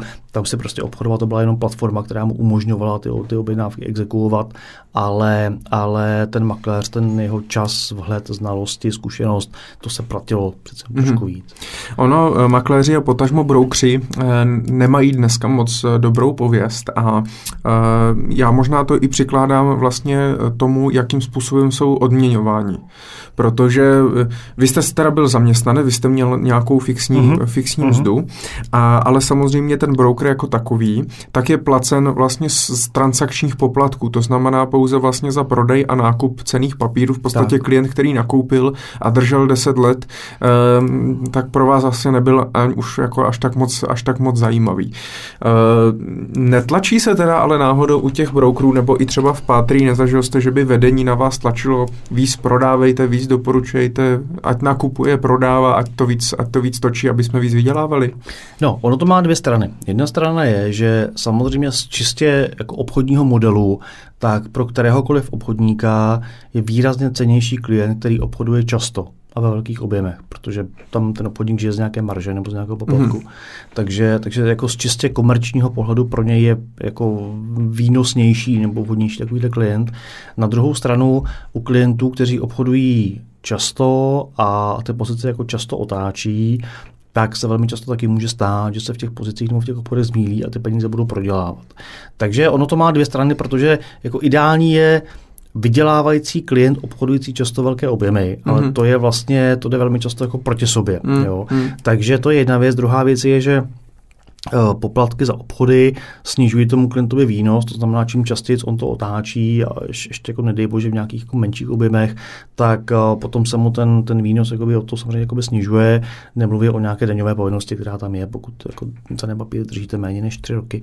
Takže, takže jakoby vždycky bylo potřeba najít nějakou rozumnou balanci mezi tím, jak často obchodovat a, a jak jako naopak toho klienta třeba i brzdit, aby, aby jako se navrhal do obchodu po hlavě Uh, rozhodně můžu říct, že nikdy management jako neříkal, musíte víc obchodovat, musíte na ty klienty víc tlačit, jako nikdy. Jo. Mm-hmm. V tom, v tom smyslu zase Patrie byla jako velmi unikátní, že Uh, ano, byly tam obchodní cíle, to každopádně ano, ale nikdy se nestalo, že by prostě někdo přišel a tlačil, tlačil jako na makléře, ať, ať jako bez těma klientama obchodu mm-hmm. A v té době ten klient si nemohl koupit eh, nebo hm, oběta nějakou službu jakéhosi asset managementu, kdy třeba Patria by vyloženě uh, radila tomu klientovi nebo spravovala ty peníze třeba za podíl na zisku nebo za nějaký management fee? Ne, ne, ne. Patrie jako vždycky byla, nebo v době, kdy jsem nebyl já, tak eh, vždycky byl jako čistokrevný obchodník. Takže, takže správce majetku ve smyslu, já vám dám své peníze, nastavíme si nějaký mantinel, nějaký mandát a, a po roce uvidíme, jak to dopadne, tak to nikdy nefungovalo, protože to, tam cílem bylo opravdu jako být obchodníkem. A do čeho vy jste vlastně obchodovali? Nebo eh, co vy jste vlastně eh, doporučovali jako investovat? Jenom, jenom akcie? Nebo tam byly i dluhopisy, investiční certifikáty a další? Patrie měla to portfolio, nebo má to portfolio velmi široké, dominantní byly vždycky akcie, postupně se přidávaly ETFy, postupně se přidávaly dluhopisy, podílové fondy, certifikáty, ať už pákované nebo nepákované. A, takže to portfolio bylo jakoby, jako velmi, velmi široké. Já jsem myslím, když jsem odcházel, tak Patry měla napojení asi na 33 nebo 34 burs jako v Evropě a po světě, takže tam to, to, to včetně, včetně jako burs. Mm-hmm v Rusku, v Ázii, v Japonsku, v Hongkongu, takže tam jako ty, ty možnosti byly. A jak moc bohatým lidem jste spravoval peníze? No, eh, tím, že tam ten, ten jakoby ta, ta hranice, ten, eh, ten katov hranice pro, pro zprávu majetku, uh, makle, nebo zprávu majetku pro komunikaci nebo využívání služeb hmm. makléře byl, byl milion korun, tak to bylo vlastně to, jakoby to, to, to, to, to minimum, uh, které se pro toho klienta i z pohledu nějaké výnosnosti nebo z pohledu nějakých poplatků prostě jako vyplácelo. Takže, takže ty, ty peníze, které tam byly, tak byli tam klienti, kteří měli desítky milionů, byli tam klienti, kteří měli stovky milionů a, a byli tam i miliardáři. Mm-hmm.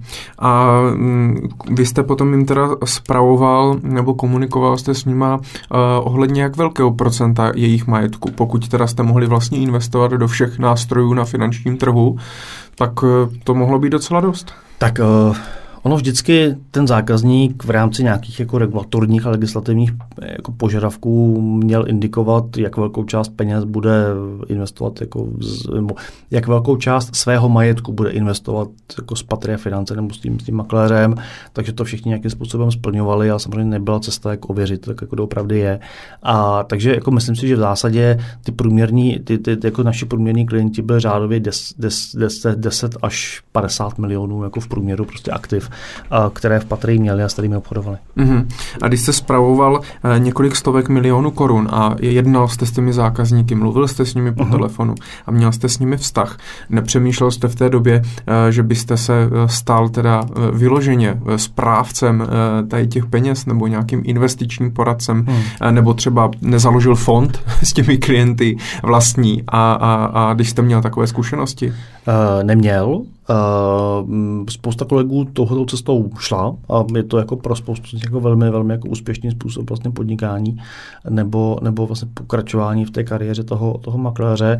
A mě to nikdy jako úplně nelákalo, protože jako vždycky jsem tam jako měl tu jako vhodnou kombinaci vlastně zázemí té velké firmy, která, a, která jako měla skvělé jméno, má skvělé jméno a, a dávala nám vlastně možnost toho klienta obsluhovat v celé šíři vlastně toho, těch, těch služeb, takže to bylo vždycky vždycky, to pro mě bylo, bylo, jakoby, bylo, uh, bylo, bylo zajímavé. A jsem jako člověk společenský, takže si myslím, že i ten jako koncept jako života na, na dealingu s kolegy, s makléři byl pro mě asi zajímavější, než, než nějaký jako relativně osamělý život uh, správce majetku, byť pro, byť pro jako několik jako ultrabohatých, uh, ultrabohatých klientů. Můžu to chápat, že třeba jste měl teda strach z toho rizika vlastně jít na vlastní nohu nebo začít po tomhle podnikat a založit si vlastní fond. Eh, svým způsobem to tak jako můžeme definovat. Jo, to si myslím, že, to si myslím, že určitě, říkám, spousta, spousta mých jako profesních kolegů tohle to udělala a, a teď se jim daří jako úplně báječně. Mm-hmm. Takže, takže jako dá se to. Protože já tady mám poznámku, že jste nikdy nepodnikal zatím ve svém mm-hmm, životě. To je pravda. Říká se nikdy, neříkej to nikdy. To je pravda. A, takže toto třeba byl jeden z, jeden, jeden z důvodů. Jsou i nějaké třeba jiné důvody, proč vlastně jste teda nikdy uh, třeba nepodnikal? Nelákavalo vás, nelákavalo vás to někdy? Zatím ne. Zatím jako, a ne, nemám vlastně ani jako žádný dobrý důvod, proč ne. Jo, je, zatím mě to nějak jako ještě, ještě jako nelákalo, nebo jsem k tomu třeba nedorost ještě, mm-hmm. a nevím.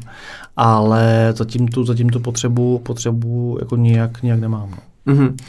A vy jste teda v tom Patří Direct byl do roku 2014, nebo uh-huh. do konce roku 2013. Uh-huh. A začátkem roku 2014 tak jste založil, jak už jste zmiňoval, uh, Patria Online, což je teda, nebo Pozor, spolu Patri- založil. Takhle, ne, ne, Patria Online existovala téměř jako od počátku Patrie. Mm-hmm. Jo, takže, takže Patria Online je vlastně firma, která má na starosti uh, obsluhu reklamní prostor, eh, licenční produkty eh, toho portálu Patria.cz, takže to je vlastně jako v úzovkách obslužná firma, která má mhm. na starosti tohleto.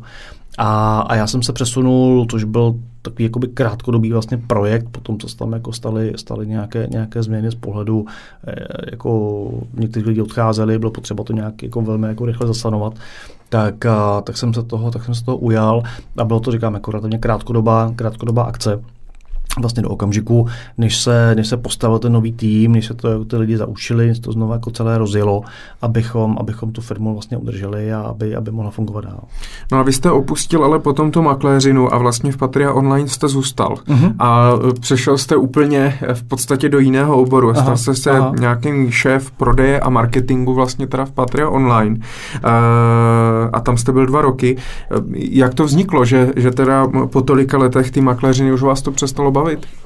Tak ono jako, makléřina je hrozně jako zábavná, zábavná činnost.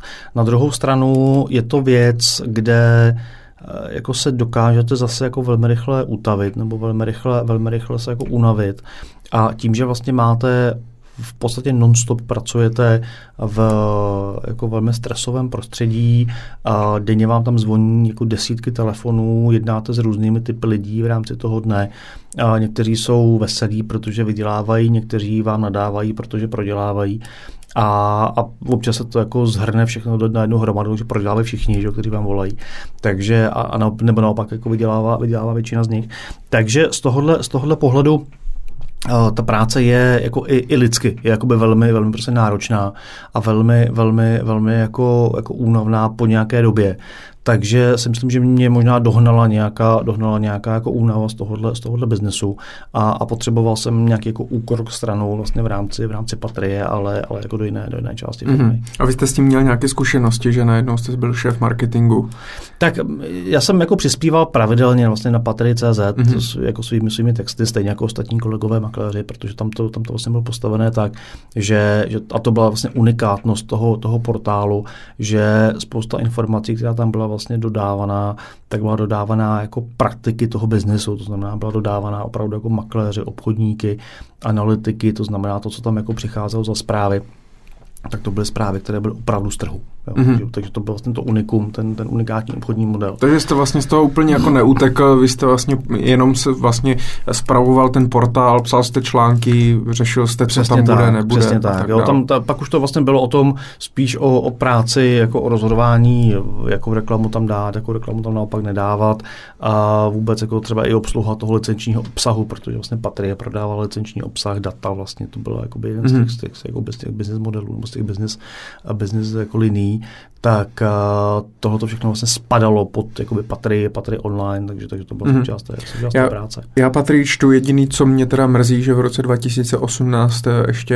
eh, ten web není responsivní, takže když si chci přečíst něco na mobilu, tak musím, tak musím scrollovat dolů nebo zvětšovat, zvětšovat obrazovku, tak to je jenom možná pro nynějšího šéfa marketingu v Patria, v Patria online. Já si, já si myslím, že na tom kolegové jako vytrvale pracují, minimálně teď už vlastně proběhlo, pokud se po tom loňském roce nějaký jako rebranding, Patrie má vlastně nové logo. Mm-hmm. Takže, takže si myslím, že jako příprava nového webu je jako těsně za dveřmi. Mm-hmm.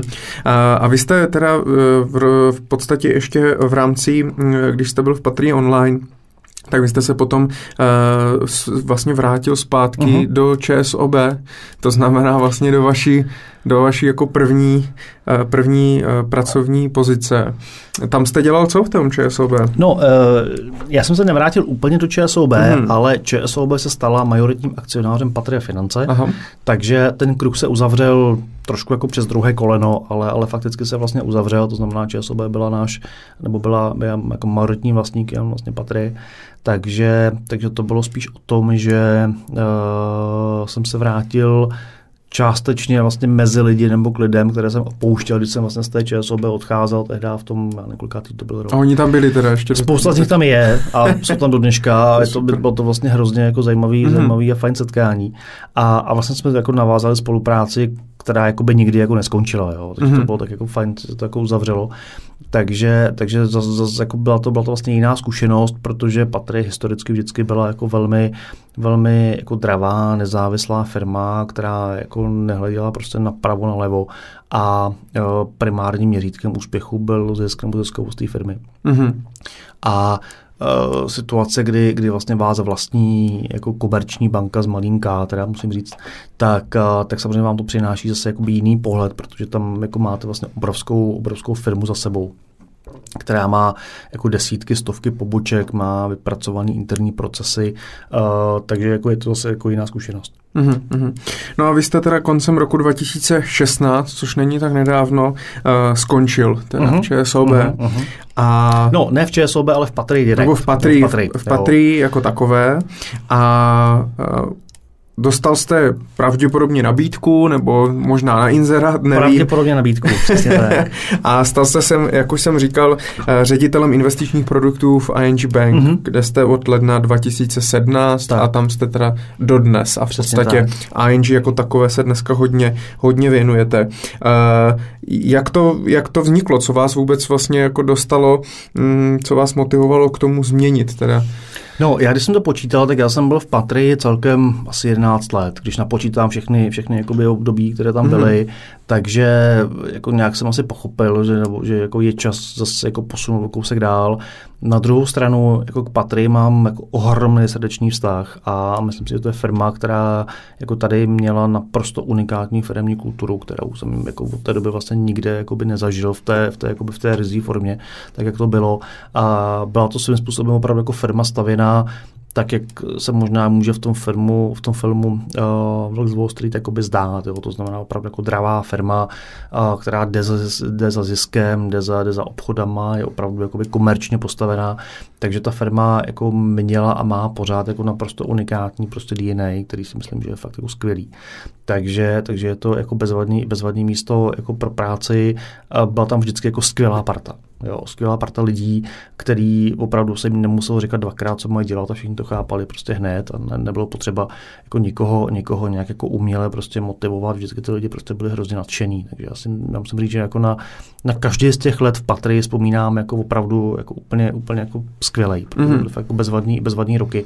Kromě jiného možná i proto, že ten trh tomu prostě pomáhal a, a jakoby to, to prostředí bylo, to prostředí bylo vlastně jiný než je teďka. Takže, takže to byly jako skvělé roky. A, a teďka vlastně jeden, jeden jako z bývalých kolegů a na to téma napsal jako volnou knížku, která se jmenuje Makléř a která vlastně popisuje jako mm-hmm. některé z těch příběhů a některé z těch, některé z těch událostí, a které v té firmě byly. Nicméně samozřejmě jako, by, jako literární formou. Takže, takže když jsem to jako četl, tak jsem si potom jako promítal zpátky vlastně některé z těch událostí a musím říct, že to byly skvělé roky. Mm-hmm. A, a v tom ING Bank teda uh, jste dostal nabídku na pozici ředitele investičních produktů. Uh, ING Bank eh, možná někteří z našich posluchačů vůbec nezná, protože uh, ING Bank není úplně klasickou bankou zatím.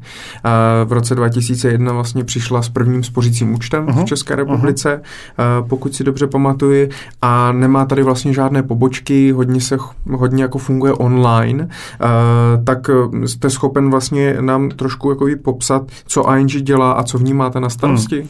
No, já si myslím, že ING Bank zná vlastně každý přes oranžové anebo ING konto, což byl opravdu jako první vlastně spořící účet toho typu, jak je známe dneska, to znamená spořící účet, který má relativně zajímavé úročení, nemá žádnou výpovědní lhůtu, v zásadě nemá třeba ani žádné poplatky se k tomu vážící. Takže já si myslím, že to, že jako to, to, to ING konto zná, nebo minimálně o něm slyšel, a vlastně téměř každý. A není úplně pravda, že bychom neměli pobočky. Máme tři pobočky a šest kiosků, které můžete mm-hmm. potkat třeba, já nevím, v nákupních centrech tady v Praze na Floře nebo na Smíchově, v Ostravě, v Olomouci, takže jako těch poboček tady pár máme.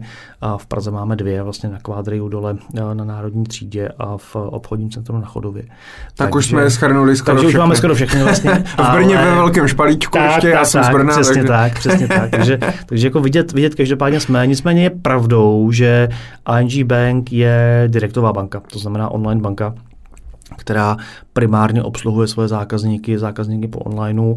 A tady v Čechách vlastně kromě, protože pobočka česká je vlastně stoprocentní pobočkou holandské holandské banky, holandské hmm. centrály, takže, takže my jsme opravdu jako fungujeme de facto jako prodloužená ruka Amsterdamu, tak uh, tady máme spořící účet máme tady vlastně ty, ty investiční produkty reprezentované vlastně podílovými fondy a nicméně pracujeme na dalších produktech typu prostě běžný účet a všechno ostatní, abychom jako to, to, to produktové portfolio polepili vlastně tak, abychom měli, abychom jako byli v úvozovkách jako kompletní bankou. Mm-hmm.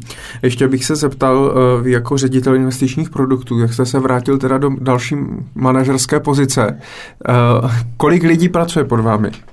Tak my teďka, takhle, jasná odpověď je dva kolegy, dva vlastně produktové manažery má v tom týmu a nicméně tím, že my teďka postupně přecházíme na to jako v současnosti velmi moderní, jako agilní řízení vlastně firmy, tak uh, se ta struktura mění a ten tým se bude vlastně rozrůstat tak, aby uh, splňoval ty parametry toho agilního řízení, to znamená, aby splňoval to, že ten, to, čemu se říká squad, to znamená taková ta jakoby samořítelná jednotka, je vlastně schopná obsluhovat ten produkt od začátku až do konce. To znamená, součástí toho, uh, toho squadu budou produktoví manažeři, budou tam lidi z business analytici, procesní analytici, IT analytici, budou tam lidi z marketingu, a bude tam někdo určitě z compliance, právníků, jako v úzovkách, mm. jako alokování pro nás. Takže, takže ten tým postupně, postupně naroste a vlastně tak, abychom se dostali do situace, kdy budeme schopni ten produkt obsluhovat od začátku až do konce. Mm. A vy teda máte na starosti pouze uh, investiční produkty, ano. nebo jak teda vypadá váš průměrný nebo běžný pracovní den v no, ING? Průměrný, běžný, průměrný den vypadá, vypadá nebo je zaplněný poměrně jako velkým množstvím schůzek, protože v rámci retailové banky to produktové oddělení je vlastně uprostřed úplně všeho. To je uprostřed designu produktů, nacenění produktů, eh, právního a compliance zabezpečení produktů, zajištění, že to klienti budou schopni přes ten online nakoupit, prodat, vypořádat, eh, že eh, marketing ví, co má dělat, že síť, to znamená call centrum anebo pobočky, vědí, jak ten produkt mají prodávat, nabízet, komunikovat, co kdy říkat. Takže my jsme vlastně ve středu jako úplně všeho. Takže ten, ten den je jako zaplněný právě tímhletím, tímhletím vším, kdy jako to není jenom o tom, že bychom to jednou postavili dali na trh a pak už se o to nestarali, ale je to vlastně kontinuální práce s tím produktem, tak abychom to, abychom to dokázali klientům nabídnout, vysvětlit, hezky zabalit, dobře ocenit, dobře nacenit, takže všechno to se k tomu, se k tomu váže. Mm-hmm. A vy máte třeba nějakou spojitost, protože uh, nebo takhle, uh, skupina ING, nebo jak, jak, jaký vlastně má spojitost skupina ING a skupina NN? Teď už vůbec žádnou. Protože skupiny se udělily, pokud se nepletu v roce 2014, formálně se udělala vlastně pojišťovna nebo NN, mm-hmm. skupina NN a, a pojišťovna, pojišťovna, pardon, a banka ANG. To znamená, my nemáme, my nemáme vlastně teďka formálně, už nemáme nic, jako nic společného a jsme dvě naprosto samostatné entity. Jako ani akcionáři nejsou ani tam akcionáři, jsou úplně... ne, ne, ne, je to naprosto, naprosto udělené biznesy, udělené firmy, to znamená ANG banka a NN pojišťovna jsou dvě úplně separátní, separátní entity. To znamená, že eh, třeba NN investiční společnost, kterou řídí pan Kabelka, ano. tak s nima taky teda nemáte nic, moc, nic jako, že by jejich fondy teda, nebo to, co oni spravují, bylo vlastně možnost nakoupit Takhle, přes jejich NGP. fondy máme v nabídce, mm-hmm. ne všechny, jenom nějaký, nějaký výsek, ale máme, máme je v nabídce a jsou zase jako na druhou stranu jako eh, díky historii, jako NN je jeden z našich jako největších vlastně obchodních partnerů jako z pohledu, mm-hmm. z pohledu jakoby distribuce těch fondů, takže jako i historicky samozřejmě. Mm-hmm. Takže od toho roku 2014 teda se v podstatě ING Bank buduje jako samostatná firma, jako banka, jako taková. Takhle minimálně, minimálně tady v České republice došlo opravdu opravdu jako k formálnímu rozvodu těchto těch entit a, mm-hmm. a banka funguje jako banka, pojišťovna funguje jako pojišťovna. Mm-hmm. A mm, vy teda už, jak jste říkal, že od příštího roku jsem se dostal ke zprávě, že se teda bude rozšiřovat portfolio Nově se budete, budete nabízet hypotéky, spotřebitelské půjčky i teda klasické běžné účty k těm spořícím účtům.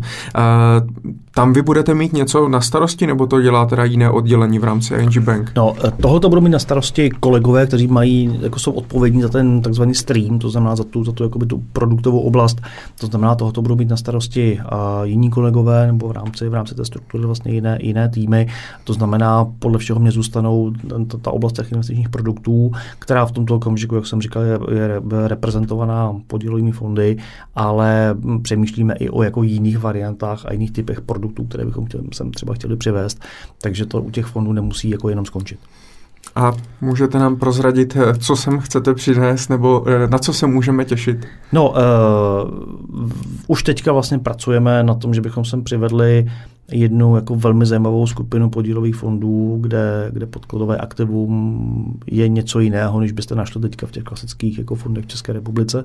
Takže to je jedna z věcí, která bude, která bude pravděpodobně, pokud všechno klapne dobře, tak bude na trhu možná ještě do konce letošního roku, ale, ale jako by to velké halo bychom chtěli spustit potom jako na začátku příštího roku.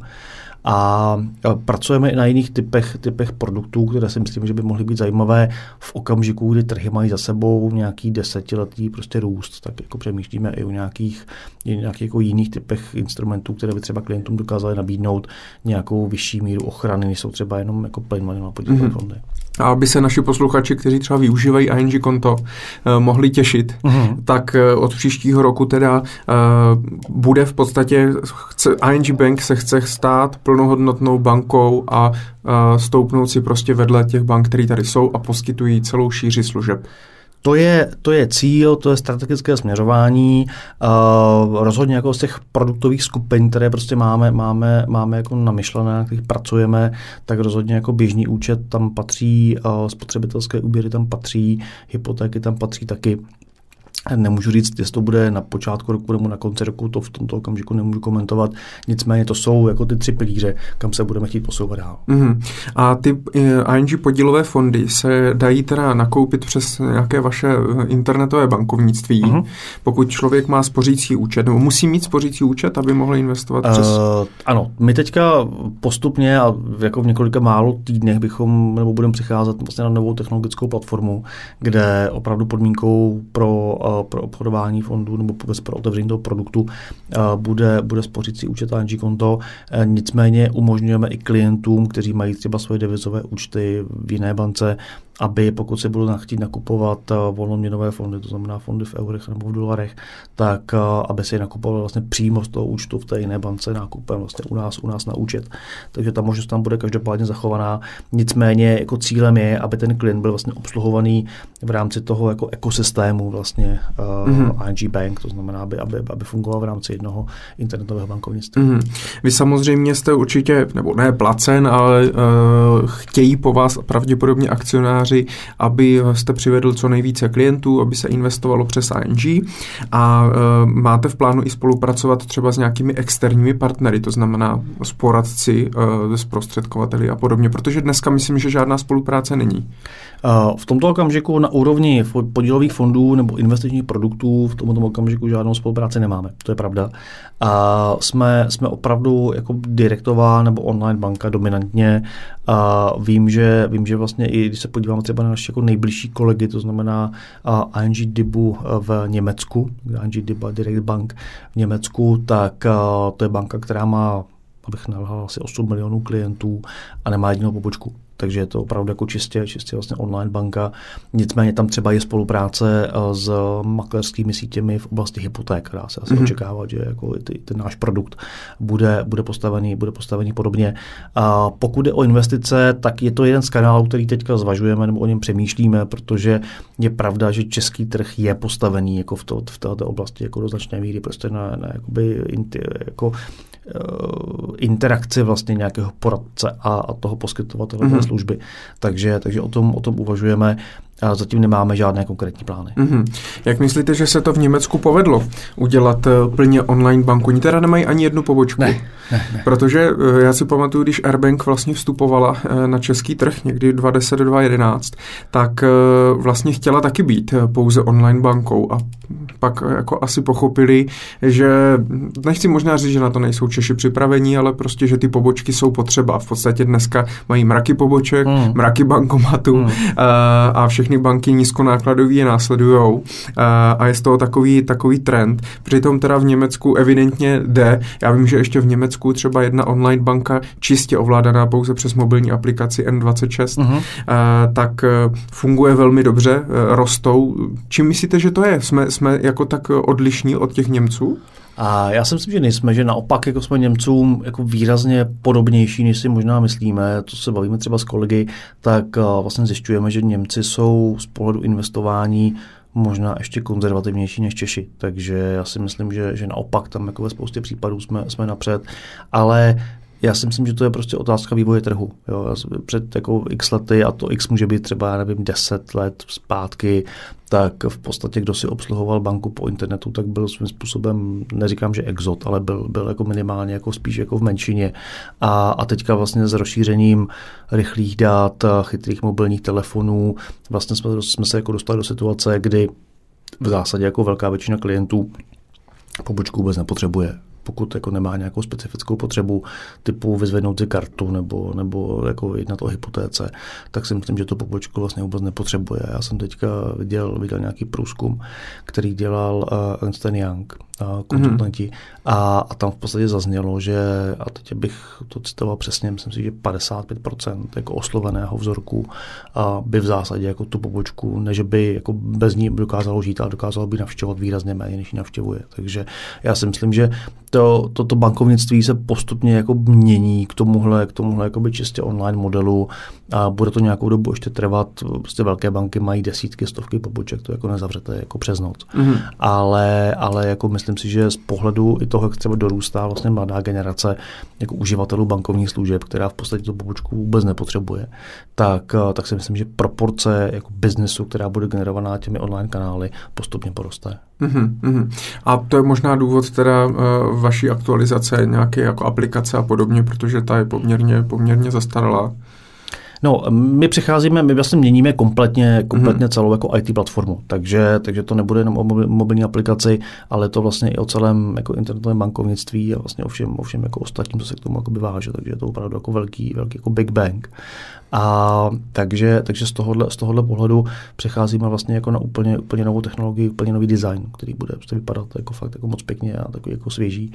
Takže, takže to, bude, to bude zajímavý.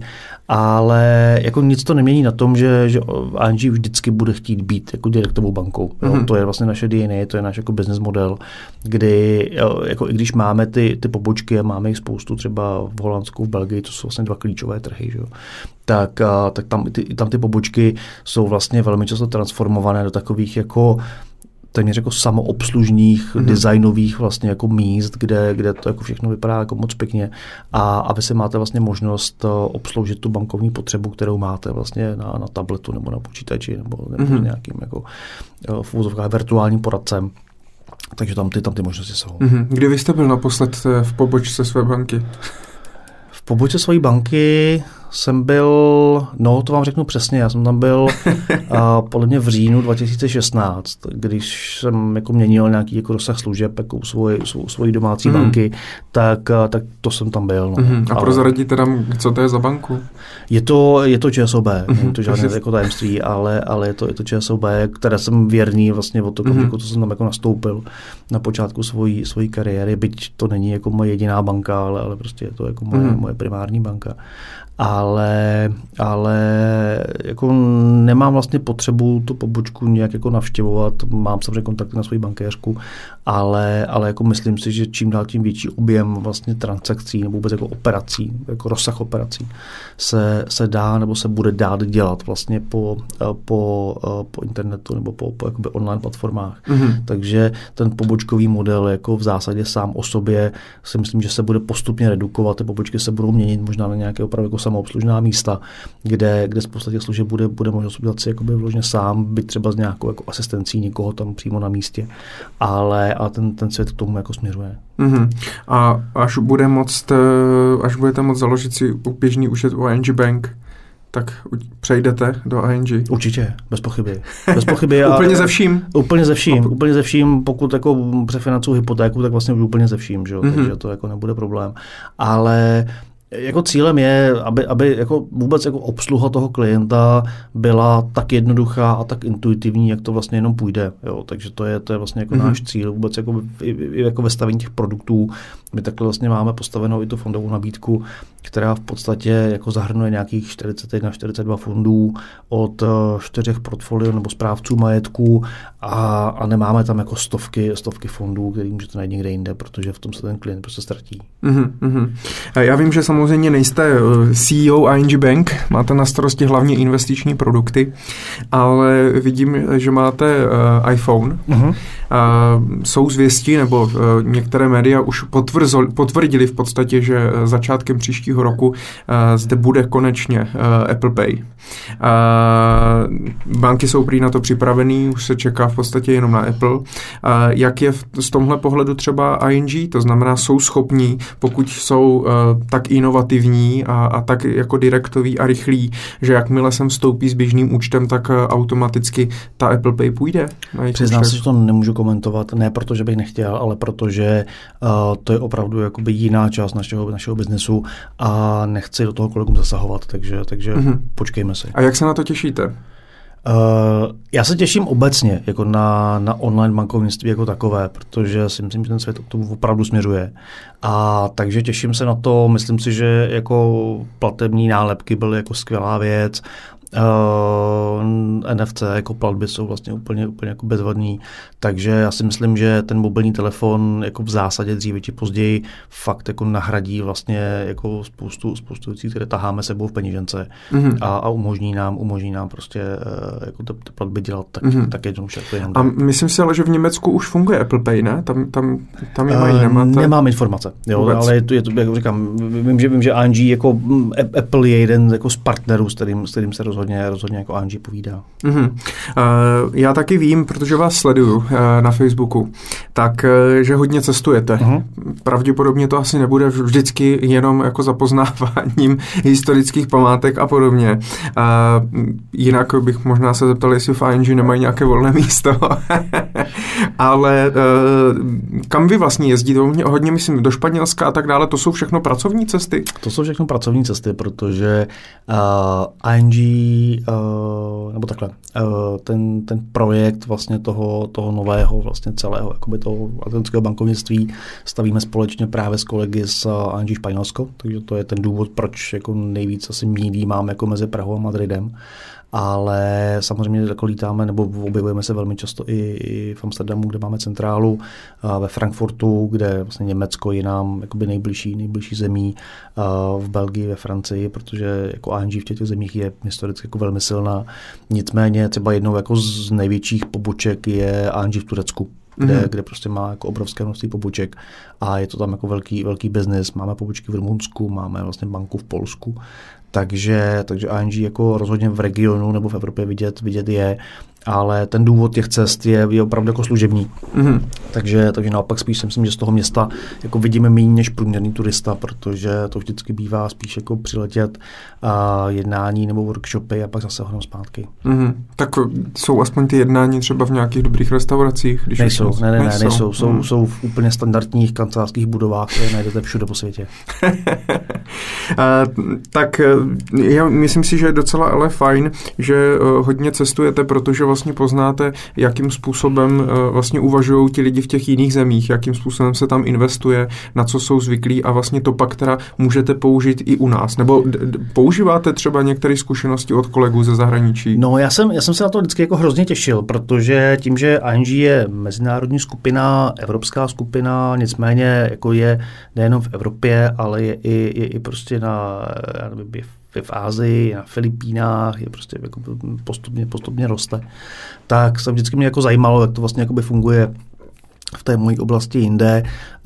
Překvapivě, jako tady v té Evropě, já si myslím, že lidi jsou z pohledu investování jako strašně stejní, jako jo, že mm-hmm. opravdu jako těch, těch, těch rozdílů tam je vlastně hrozně málo.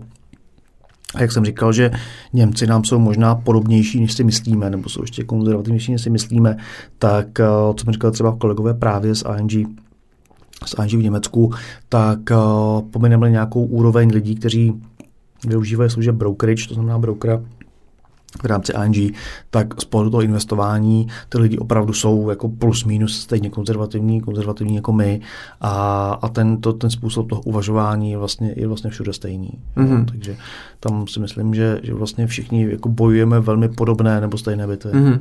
A máte nějaké čísla, eh, kolik lidí, kteří mají spořící účet u vás, tak zároveň začali i investovat přes vaše podílové fondy?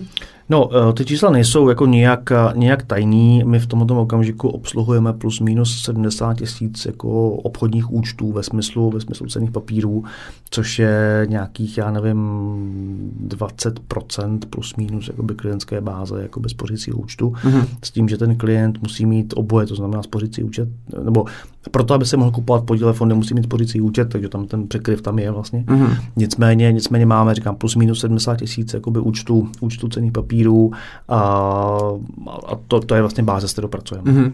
A já si teda ty podílové fondy můžu jednoduše nakoupit eh, přes mobil? Teda přes aplikaci? Nakoupíte nebo? si je přes aplikaci, nakoupíte si je přes internetové bankovnictví, nakoupíte si je přes call centrum. Mm-hmm. Takže Zkuste mě ještě vysvětlit, protože eh, já jsem eh, v minulosti na svých seminářích, eh, které pořádám, tak jsem ING vlastně zmiňoval jako jedna z možností, jak mm-hmm. se dostat mm-hmm. k mhm. podílovým fondům a vyzkoušet si investování. Ano.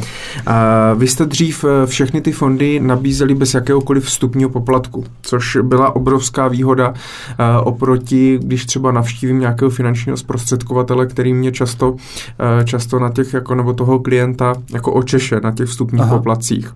Eh, ale mám takový pocit, že jste teďka nějaký vstupní poplatky jakoby zavedli u, u těch fondů eh, a zave, udělali jste nějaké svoje střešní fondy. Jak, jaká chvíli teda je dneska nabídka? Ono to je trošku jinak. My máme čtyři základní fondy, které jsou vlastně patří jako do rodiny ING, to znamená, jsou zpravované ING v Lucembursku nebo ING Asset Managementem v Lucembursku a tyhle ty poplatky, eh, pardon, tyhle ty fondy, co jsou čtyři vlastně profilové fondy fondů, a tak jsou v české koruně a jsou naprosto bez poplatku, to znamená nula na vstupu, nula na výstupu, žádný poplatek za držení, nic tam mm-hmm. není. A, a pak máme to, čemu říkáme, říkáme jako, jako rozšířená nabídka, co jsou uh, fondy od správců právě typu NNIP, uh, Fidelity, Franklin Templeton, BlackRock, uh, takže jako tam máme, to, to, to portfolio je poměrně jako široké. A, a u těch fondů si účtujeme pouze, a říkám záměrně pouze, 1% na vstupu a žádný, žádný poplatek na výstupu. To znamená, máme jako minimálně z pohledu toho jako v uvozovkách veřejného ceníku, mm-hmm. tak si myslím, že jsme jedni z nejlevnějších, ne jako úplně nejlevnější banka na českém trhu. Mm-hmm. A proč jste tam to 1% eh, dali? Proč jste toho dřív neměli, ne? My jsme ho měli. No, měli Vždycky jo, jsme ho měli. A ten, to portfolio fondů, které bylo zcela bez poplatků, tak bylo, já nevím, 5-6 fondů. Mm-hmm. A my jsme, my jsme potom, pokud se na platu vlastně ke konci, pardon, k září 2016 2015 jsme tu nabídku trošku jako předělávali, vlastně tu její strukturu a, a zavedli jsme tam to, čemu my říkáme ty, ty, prostě ty, ty jako základní fondy. To jsou ty čtyři, mm-hmm. čtyři profilové fondy ING a, a ty jsou opravdu jako bez poplatku, investovat se dá od 100 koruny, takže to je opravdu jako instrument pro každého. A, a u těch fondů, u té, u té rozšířené nabídky, tam to vnímáme tak, že to je nabídka pro zkušené nebo zkušenější investory, pro někoho, kdo hledá jako zajímavé investiční téma pro, nějakou, pro nějaký okamžik, pro nějakou oblast a, a vstupní poplatek 1% mi připadá vlastně tak jako maličkatý, že, že bych se tím úplně ani jako z pohledu klienta příliš jako nezabýval. Mm-hmm. A, a tím, že to jsou fondy jako třetích stran, tak, tak, tak jako mm-hmm. jsme říkali, tam dáme tam prostě poplatek, mm-hmm. aby, to, aby, to bylo, aby to bylo jako svým způsobem i odlišené a mm-hmm. pro, pro tu jinou, jinou skupinu klientů. Mm-hmm. A vidíte, já bych se jako klient i tím jedním procentem, eh, jedním procentem zabýval. A nemáte vy náhodou ještě, protože každý ten fond má nějakou strukturu poplatku, dalo by se nějaký management fee třeba, a, a z toho vy máte ale nějaký podíl podle toho, kolik těch fondů vlastně uh-huh. vaším kanálem uh-huh. prodáte, tak přesně vám plyne nějaké fíčko roční. Uh, to vás neuživí, že jste si museli přidat i to 1%. Já třeba narážím i na to, že vy neděláte k tomu vlastně žádné poradenství aha, nebo aha. nějaké doporučení a tak dále. Nabízíte jenom tu platformu, kde si to ten klient může, může koupit, takže mě i to 1% vlastně z pohledu třeba klienta, teď uh-huh. to neberte nějak osobně, uh-huh, jo, uh-huh. A, ale z pohledu klienta může se zdát prostě moc. Já upřímně jako nevím, jak na tohoto jako reagovat, protože mm. jako otázka, jestli nás uživí nebo neuživí jako retrocese nebo, nebo, nebo, nebo jako eh, část toho management fee, mm. je spíš jako otázka naší obchodní politiky, takže to bych asi nechal úplně bez komentáře. A pořád si myslím, že to, co my tam do toho jako vnášíme, mm-hmm. je, je vlastně to, že my tomu klientovi z toho portfolia fondů, které jsou od všech těch, jakoby těch, těch asset managerů, které máme, tak se vlastně snažíme tomu klientovi vybírat tak ty, do, ty fondy do té nabídky, aby ty fondy reflektovaly Uh, nějaký tržní výhled, nějaký potenciál zhodnocení, nějaké, nějaké vlastně jakoby růstové výhledy toho, té oblasti nebo toho sektoru nebo toho průmyslu, který tam dáváme. To znamená, je to o tom, že jako jistá forma, a teď neříkám poradenství, ale spíš nějakého jako výběru tam, tam vždycky prostě je. A, a ta nabídka jako reflektuje vlastně to, ten, ten, budoucí, ten budoucí výhled. To znamená, ten klient ví, že to, co tam, to, co Angie má v nabídce, tak, tak prošlo nějakým jako velmi pečlivým mm-hmm. prostě sítem výběru, kde, kde právě kolegové v rámci, v rámci toho mého týmu dělají tuhle tu revizi plus minus jako dvakrát ročně a, a fondy, které jako si myslíme, že třeba se já nevím, vyčerpali potenciál nebo ten mm-hmm. potenciál k tomu růstu už není tak vysoký, tak je vyřazujeme z té nabídky, mm-hmm. která, která jakoby ta, ta, ta, ta, ta, ta, ten druhý pilíř a přesouváme je vlastně do takového jako supermarketu fondového, který tam máme, kterému my říkáme třetí pilíř nabídky a tam jsou vlastně fondy, které lze obchodovat samozřejmě pořád dál, to znamená mm-hmm. prodávat jako dle potřeby, mm-hmm. nicméně to, kde si, kde jakoby vidíme ten, to, to, to, to, pro toho klienta je vlastně ta přidaná hodnota, tak to je ta rozšířená nabídka. Aha, takže v podstatě nějaké jakési poradenství na pozadí tam je, protože děláte analýzu vlastně těch fondů od těch investičních společností tak. a vypíchnete ty, o kterých si myslíte, že jsou, eh, že jsou dobré na různé trhy, třeba různé sektory a ty vlastně tam klientům vlastně seřadíte, že tyhle tak. fondy v podstatě doporučujete tak. v uvozovkách. Jako není to, není to doporučení, není to poradenství, je mm-hmm. to mhm. nějaký výběr mm-hmm. a my jsme to dělali, jako děláme to cíleně, protože jako myslíme si, že jako je asi strašně jednoduchý do internetového bankovnictví pustit 150 nebo 200 fondů od nějakého, od nějakého mm-hmm. providera, od nějakého asset manažera, ale pro toho klienta to vlastně nemá žádnou hodnotu a v zásadě ani pro nás, protože mm-hmm. z těch fondů by se obchodovalo 4 nebo 5 fondů. Takže pro nás jako by vlastně mnohem, mnohem zajímavější a pro toho klienta taky vlastně mm-hmm. vědět, že, že jako v ING má nějaký předvýběr mm-hmm. který má jako logiku. Mm-hmm. Mně ještě právě napadá teďka, protože zrovna třeba Fiobanka teďka spustila svoje dva vlastní fondy, mm-hmm. Equabank teďka spouští vlastně investování eh, přes svoje fondy eh, nebo přes cizí, takže každá ta banka se snaží samozřejmě urvat i ten koláč eh, na tom investičním, Aha. na tom investičním ano, poli. Ano. A v součástí vlastně směrnice PS2 Eh, která vlastně umožnila od nového roku, když se zatím roku 2018, když se zatím nic moc, nic moc neděje, tak umožnila vlastně ovládat eh, všechny bankovní účty třeba v jedné aplikaci. To znamená, mm. že dneska můžu mít aplikaci a pokud to ty ostatní banky budou podporovat, tak můžu mít třeba čtyři různé banky a platit teda z té jedné aplikace. Tak, tak. A je něco ale takového možný, nebo bude to v tom součástí i co se týče investic? To znamená, že třeba v aplikaci od ING, kde budu moct ovládat účet eh, od FIA třeba, aha, aha. Eh, tak budu moct i nakoupit třeba jejich fondy? Eh, to si myslím, že úplně ne, protože PSD2 se týká plateb. Neplatí, mm-hmm. netýká, se, netýká se investic, takže mm-hmm. to by asi muselo být nějaká jako separátní platforma. A, takže, takže spíš si myslím, že ne. Spíš mm-hmm. si mhm. myslím, že ne. A, a že jsem jako z, z dobrých důvodů ta investiční část bude asi udělená od té čistě jako platební části, takže si nemyslím, že PSD2 v tomto ohledu bude mít jako nějaký velký dopad. Nebo minimálně ne na, ty, na tu investiční část, mm-hmm. na tu platbu každopádně ano. Ale, ale jako myslím si, že já nevím, já, jako jedna, pokud člověk chce jako nakupovat fondy od různých správců nechtě, jakoby využívá platform, které jsou k tomu postavené, což mm-hmm. jsou opravdu jako ty multifondové platformy a, a, nebo, nebo, nebo makerské služby. A my, my to máme spíš tak, že jako my sami sebe vnímáme jako, jako experta na zhodnocování peněz, kde to zhodnocování bereme tak, že spořící účet a podílové fondy jsou vlastně jenom jako jiné formáty, uh, formáty toho, jak ty peníze zhodnocovat. Takže to zase mm-hmm. není to o tom, že bychom byli, že bychom byli online obchodník s fondy nebo, nebo s akciemi, ale spíš se vnímáme jako banka, která tomu klientovi dává možnost mm-hmm. jako zhodnocovat svoje peníze a jednou z nich je spořící účet a druhou z nich jsou potom fondy. Mně se ale i líbí, že k tomu investování vy pořádáte různé uh, vzdělávací semináře. Ano kde sám teda osobně jezdíte a přednášíte své zkušenosti a učíte teda lidi, jakým způsobem uh, investovat. Ne, samozřejmě nestavíte to na té prodejní bázi, kupte si fondy jenom od nás, ale snažíte se opravdu i ty lidi jakoby vzdělávat, protože já občas čtu o vás, o, od vás nějaký články a pro vás je to poměrně, poměrně, dá se mě takové jako citové téma, to vlastně vzdělávání, finanční gramotnost a vůbec to pochopení, proč třeba lidé, uh, lidé neinvestují své, své peníze.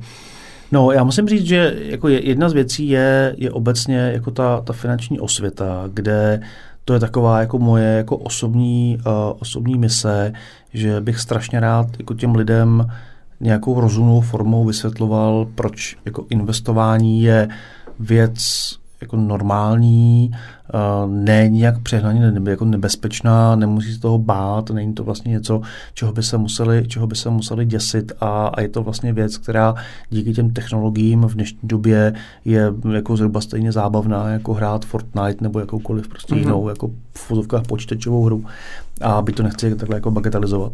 Ale takže to je, jakoby, to je spíš ten, ten, můj, ten můj vhled do toho, kdy si myslím, že opravdu jako uh, měli bychom se bát asi jiných věcí, ale rozhodně jako ne investování formou jako podílových fondů a, nebo jakéhokoliv jiného jako rozumného instrumentu. A, a tady si myslím, že jako obrovský, obrovský vlastně dluh jako státu svým způsobem jako z pohledu, z pohledu jako finanční osvěty, takže to beru jako nějakou jako osobní mysl, že by to bylo fajn nějak jako změnit. Mm-hmm. Mně se samozřejmě tohle hrozně líbí, protože už jsem říkal, sám pořádám vzdělávací semináře. Vím, že ta finanční gramotnost je uh, samozřejmě špatná uh, a takže kvituju to, že se snažíte ty lidi učit uh, vzdělávat v investování. A zajímá mě k tomu i to, pokud dneska je člověk, uh, který by chtěl začít s investováním a nemá žádné zkušenosti, uh, co byste mu doporučil? No, ono to je, ono vždycky jako nejtěžší je začít, jo? to je ten, jako ten první krok vždycky jako nejtěžší, ale já, já myslím, že se musí jako odpovědět na pár základních otázek. Eh, první otázka je, proč to vlastně chce dělat, protože to je, to vlastně determinuje potom všechno ostatní a jestli ta odpověď bude, že chce jako sám sebe umravnit z pohledu nějakých jako výdajů a, a odkládat si nějaké peníze stranou na, na nějakou další spotřebu, nebo chce odkládat peníze uh, pro své děti, nebo, nebo vytvořit nějaký finanční polštář, nebo chce mít, já nevím, odklonit peníze od manželky, cokoliv jako ho napadá, tak, uh, tak ten důvod je vždycky jako důležitý, pak se musí říct vlastně na jak dlouho to chce dělat, nebo za jak dlouho ty peníze se bude potřebovat. A třetí potom musí si říct, uh, jaká je nějaká jeho tolerance k riziku, protože uh, všichni na začátku toleranci mají obrovskou a pak jako dojde k nějakému průšvihu, který je z pohledu té délky toho investičního horizontu vlastně úplně nicotná, ale, ale jakoby v tom, v tom okamžiku dokáže na, na psychice toho investora napáchat ohromné škody. Takže to je další věc. A, a potom vlastně pak už to je strašně jednoduchý, protože pak si jenom řeknete v podstatě, eh, pokud víte, Eh, proč to děláte, na jak dlouho, s jakým horizontem, jestli v české koruně nebo vám nevadí cizí měny, tak potom už to je vlastně jako jednoduché cvičení. Mm-hmm. Doporučujete spíš eh, třeba s někým tady tyhle věci konzultovat, nebo myslíte si, že člověk, kterou, který nemá žádné zkušenosti, tak vlastně zvládne uh, prostě investovat, investovat vlastně sám. Protože nejde mě ani tak o, tu, uh, o to koupit si ty fondy. Ty jsme se vlastně tady bavili, že to je jedno jednoduchý, udělám si účet přes aplikaci v mobilu a můžu jednoduše nakoupit ty fondy. Tak. Ale třeba někoho, kdo jim pomůže tady s, s určením těch vlastně cílů a tady těchto věcí.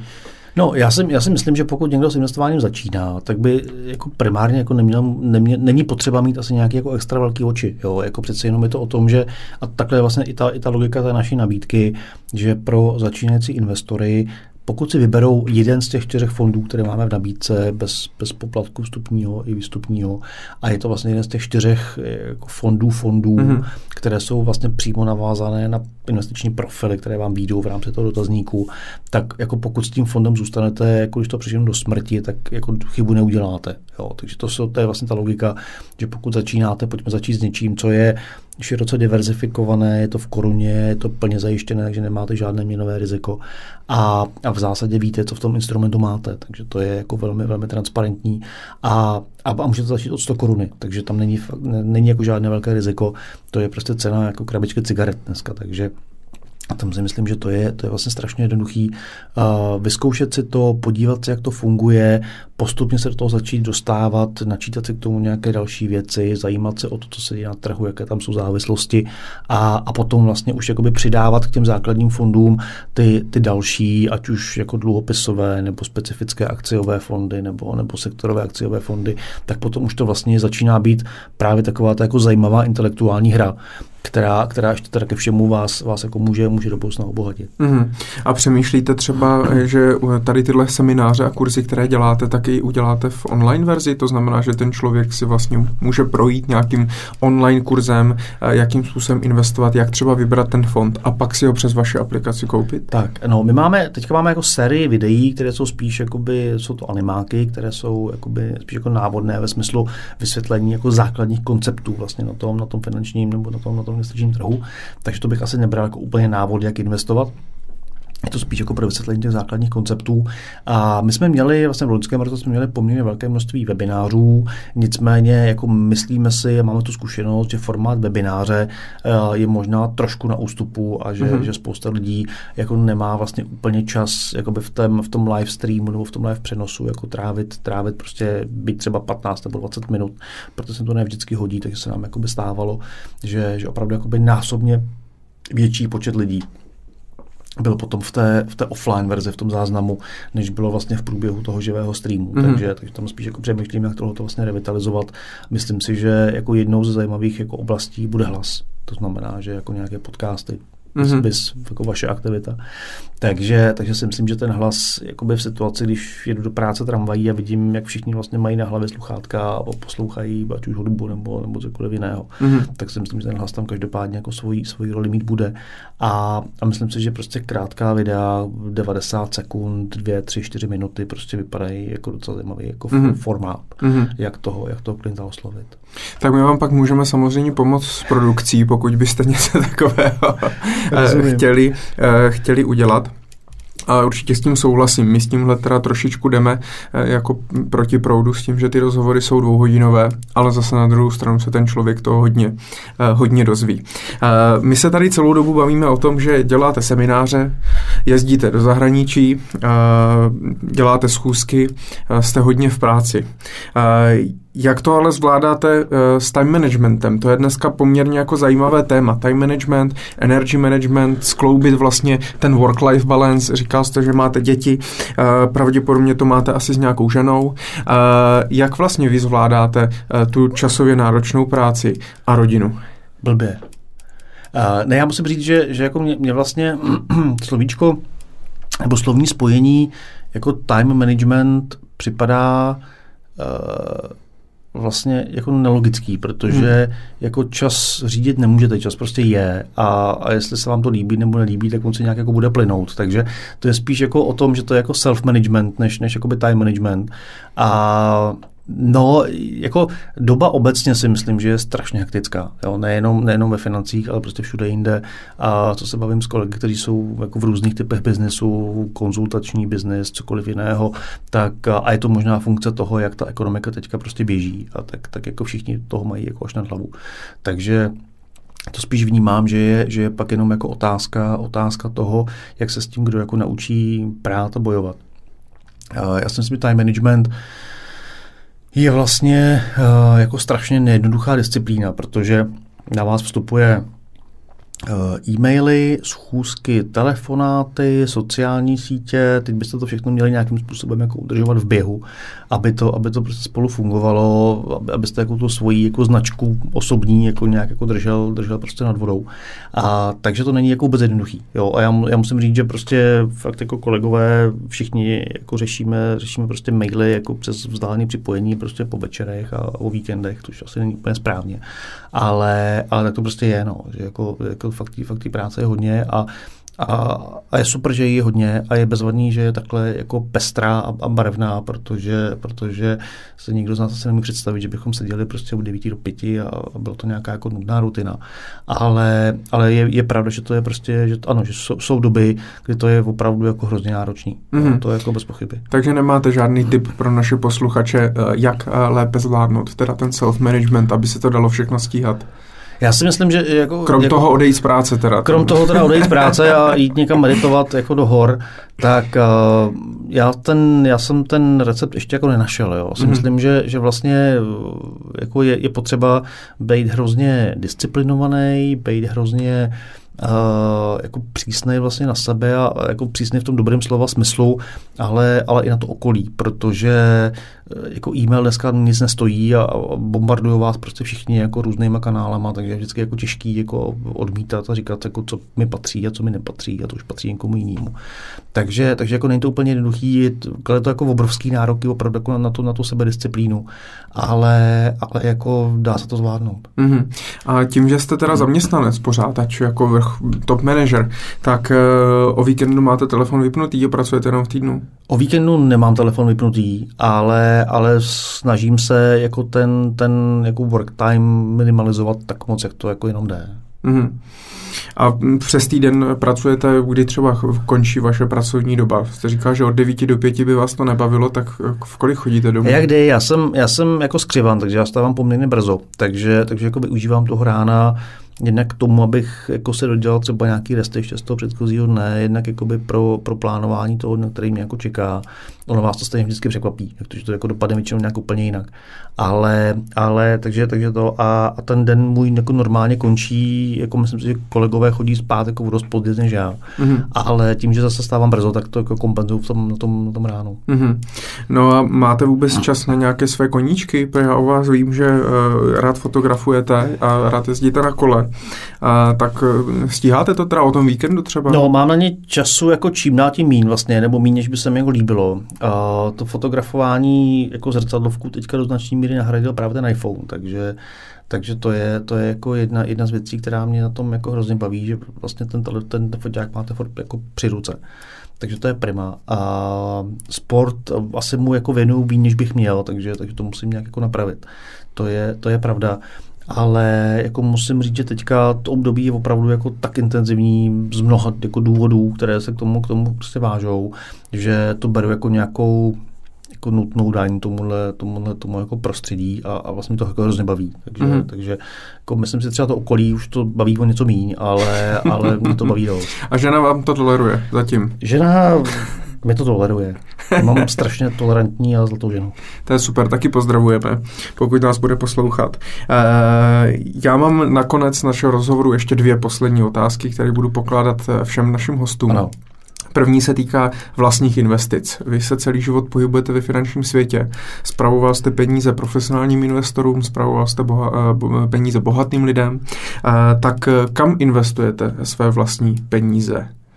No, uh, já je teda investuju, uh, první věc, taky investuju do dítěte a do mm. jeho vzdělání. Jo, to si myslím, že to je to je investice, která má vlastně jako nekonečnou, nekonečný payout, nekonečnou výplatu, když se to jako dobře uchopí. Takže, takže do tohohle investuju jako ohromné množství peněz mm-hmm. jako do, jeho, do jeho vzdělání. A potom mám jako vlastní portfolio, portfolio fondů, portfolio, portfolio ETFů, ale, ale mám tam i nějaké libůstky, typu prostě nějaké fotky, které mě jako se mi vždycky líbily, tak jsem si je koupil. Mm-hmm. A aby to bylo jako trošku, trošku jako rozložený, ale, ale, ale myslím si, že jako nevybočuju nějak jako výrazně od, od jako průměru tady jako českého v úvodovkách investora. Mm-hmm. A spravujete si peníze teda sám, s nikým mm-hmm. jako nekonzultujete svoje investiční nějaký možnosti? Mám, mám poradce, z který, který, kterého používám vlastně jako, jako zrcadlo pro ty moje, pro ty moje, pro ty moje úvahy a, a který právě protože od jakoby toho, toho denního biznesu mého má vlastně jakoby odstup, tak, tak je schopen mě jako v některých oblastech zase jako trošku umravnit. Uh-huh. A máte teda fondy přes ING? Nějaké? Mám, mám, určitě. a, a poslední otázka. Musíte ještě pracovat? No, musím. Musím. Musíte? No, ale musím, musím proto, protože chci. Jo, jako není to o tom, že bych teďka mohl, že bych teďka jako mohl, mohl říct, tak já už jako přestávám pracovat, protože nemusím. To, jako, to není pravda. Mm-hmm. Ale, ale hlavně jako nemůžu si představit, co bych jako s tím dnem potom dělal. Takže, mm-hmm. takže jako... No fotografoval, jezdil na kole. To jo, to je pravda, ale, ale to by mě asi jako za chvilku přestalo bavit a teďka v tu zimu to minimálně to kolo jako bude, bude asi jako horší. Takže, uh, no, takže jednak jako musím pracovat mm-hmm. a, a hlavně jako chci pracovat, protože uh, ta práce je jako hrozně zajímavá a, a je, vlastně, je vlastně, když se to pořád jako točí okolo financí a, a finančních trhů a investování, tak jako je vlastně, je vlastně hrozně, hrozně jako barevná. A, a já si pořád myslím, že, že jako to investování jako postupně se začíná jako rozvolňovat, že postupně se k tomu mění ten, ten názor těch lidí právě kvůli tomu, co ta technologie dokáže, tím, že teďka vlastně na ten trh přichází jako nová generace mileniálů a všech těch, kteří teďka jim je někde třeba okolo těch 30, 35 a jsou, jsou jako nezávislí, mají peníze, umějí je vydělat, a umějí si je užít a, a vlastně jako by k tomu, k tomu jako přinášejí jako úplně, úplně jako jiný vhled a vlastně internet je pro ně jako úplně normální, jako, jako prostě pro nás byl ten černý koníček že jo, v té lucerně. Mm-hmm. Takže, takže vlastně je to, je to jako by ta, ta, ten, ten, ten biznis se vlastně jako pořád, pořád mění. A, a připadá, mi, připadá mi, že ta budoucnost jako toho, třeba toho investičního biznesu jako bude fakt skvělá. Mm-hmm. Super. Tak já vás, když tak pozvu do našeho pořadu třeba za 10 let, pak už třeba pracovat nebudete muset a můžete jenom vzdělávat. Ost, můžete jenom vzdělávat ostatní. Já vám moc děkuji, že jste přijal eh, naše pozvání a přeju vám jen všechno nejlepší. Já děkuji moc a doufám, že, že posluchači že to bude zajímat, že, že se to třeba jako něco, něco dozvědí a, a budu se těšit na to, třeba už mi řeknete, jak se to líbilo, nebo, nebo co na to říkali. Mm-hmm. Díky. Děkuji moc. Tento pořad vzniká ve spolupráci s Univerzitou Jana Amose Komenského Praha a tímto jim moc děkuju.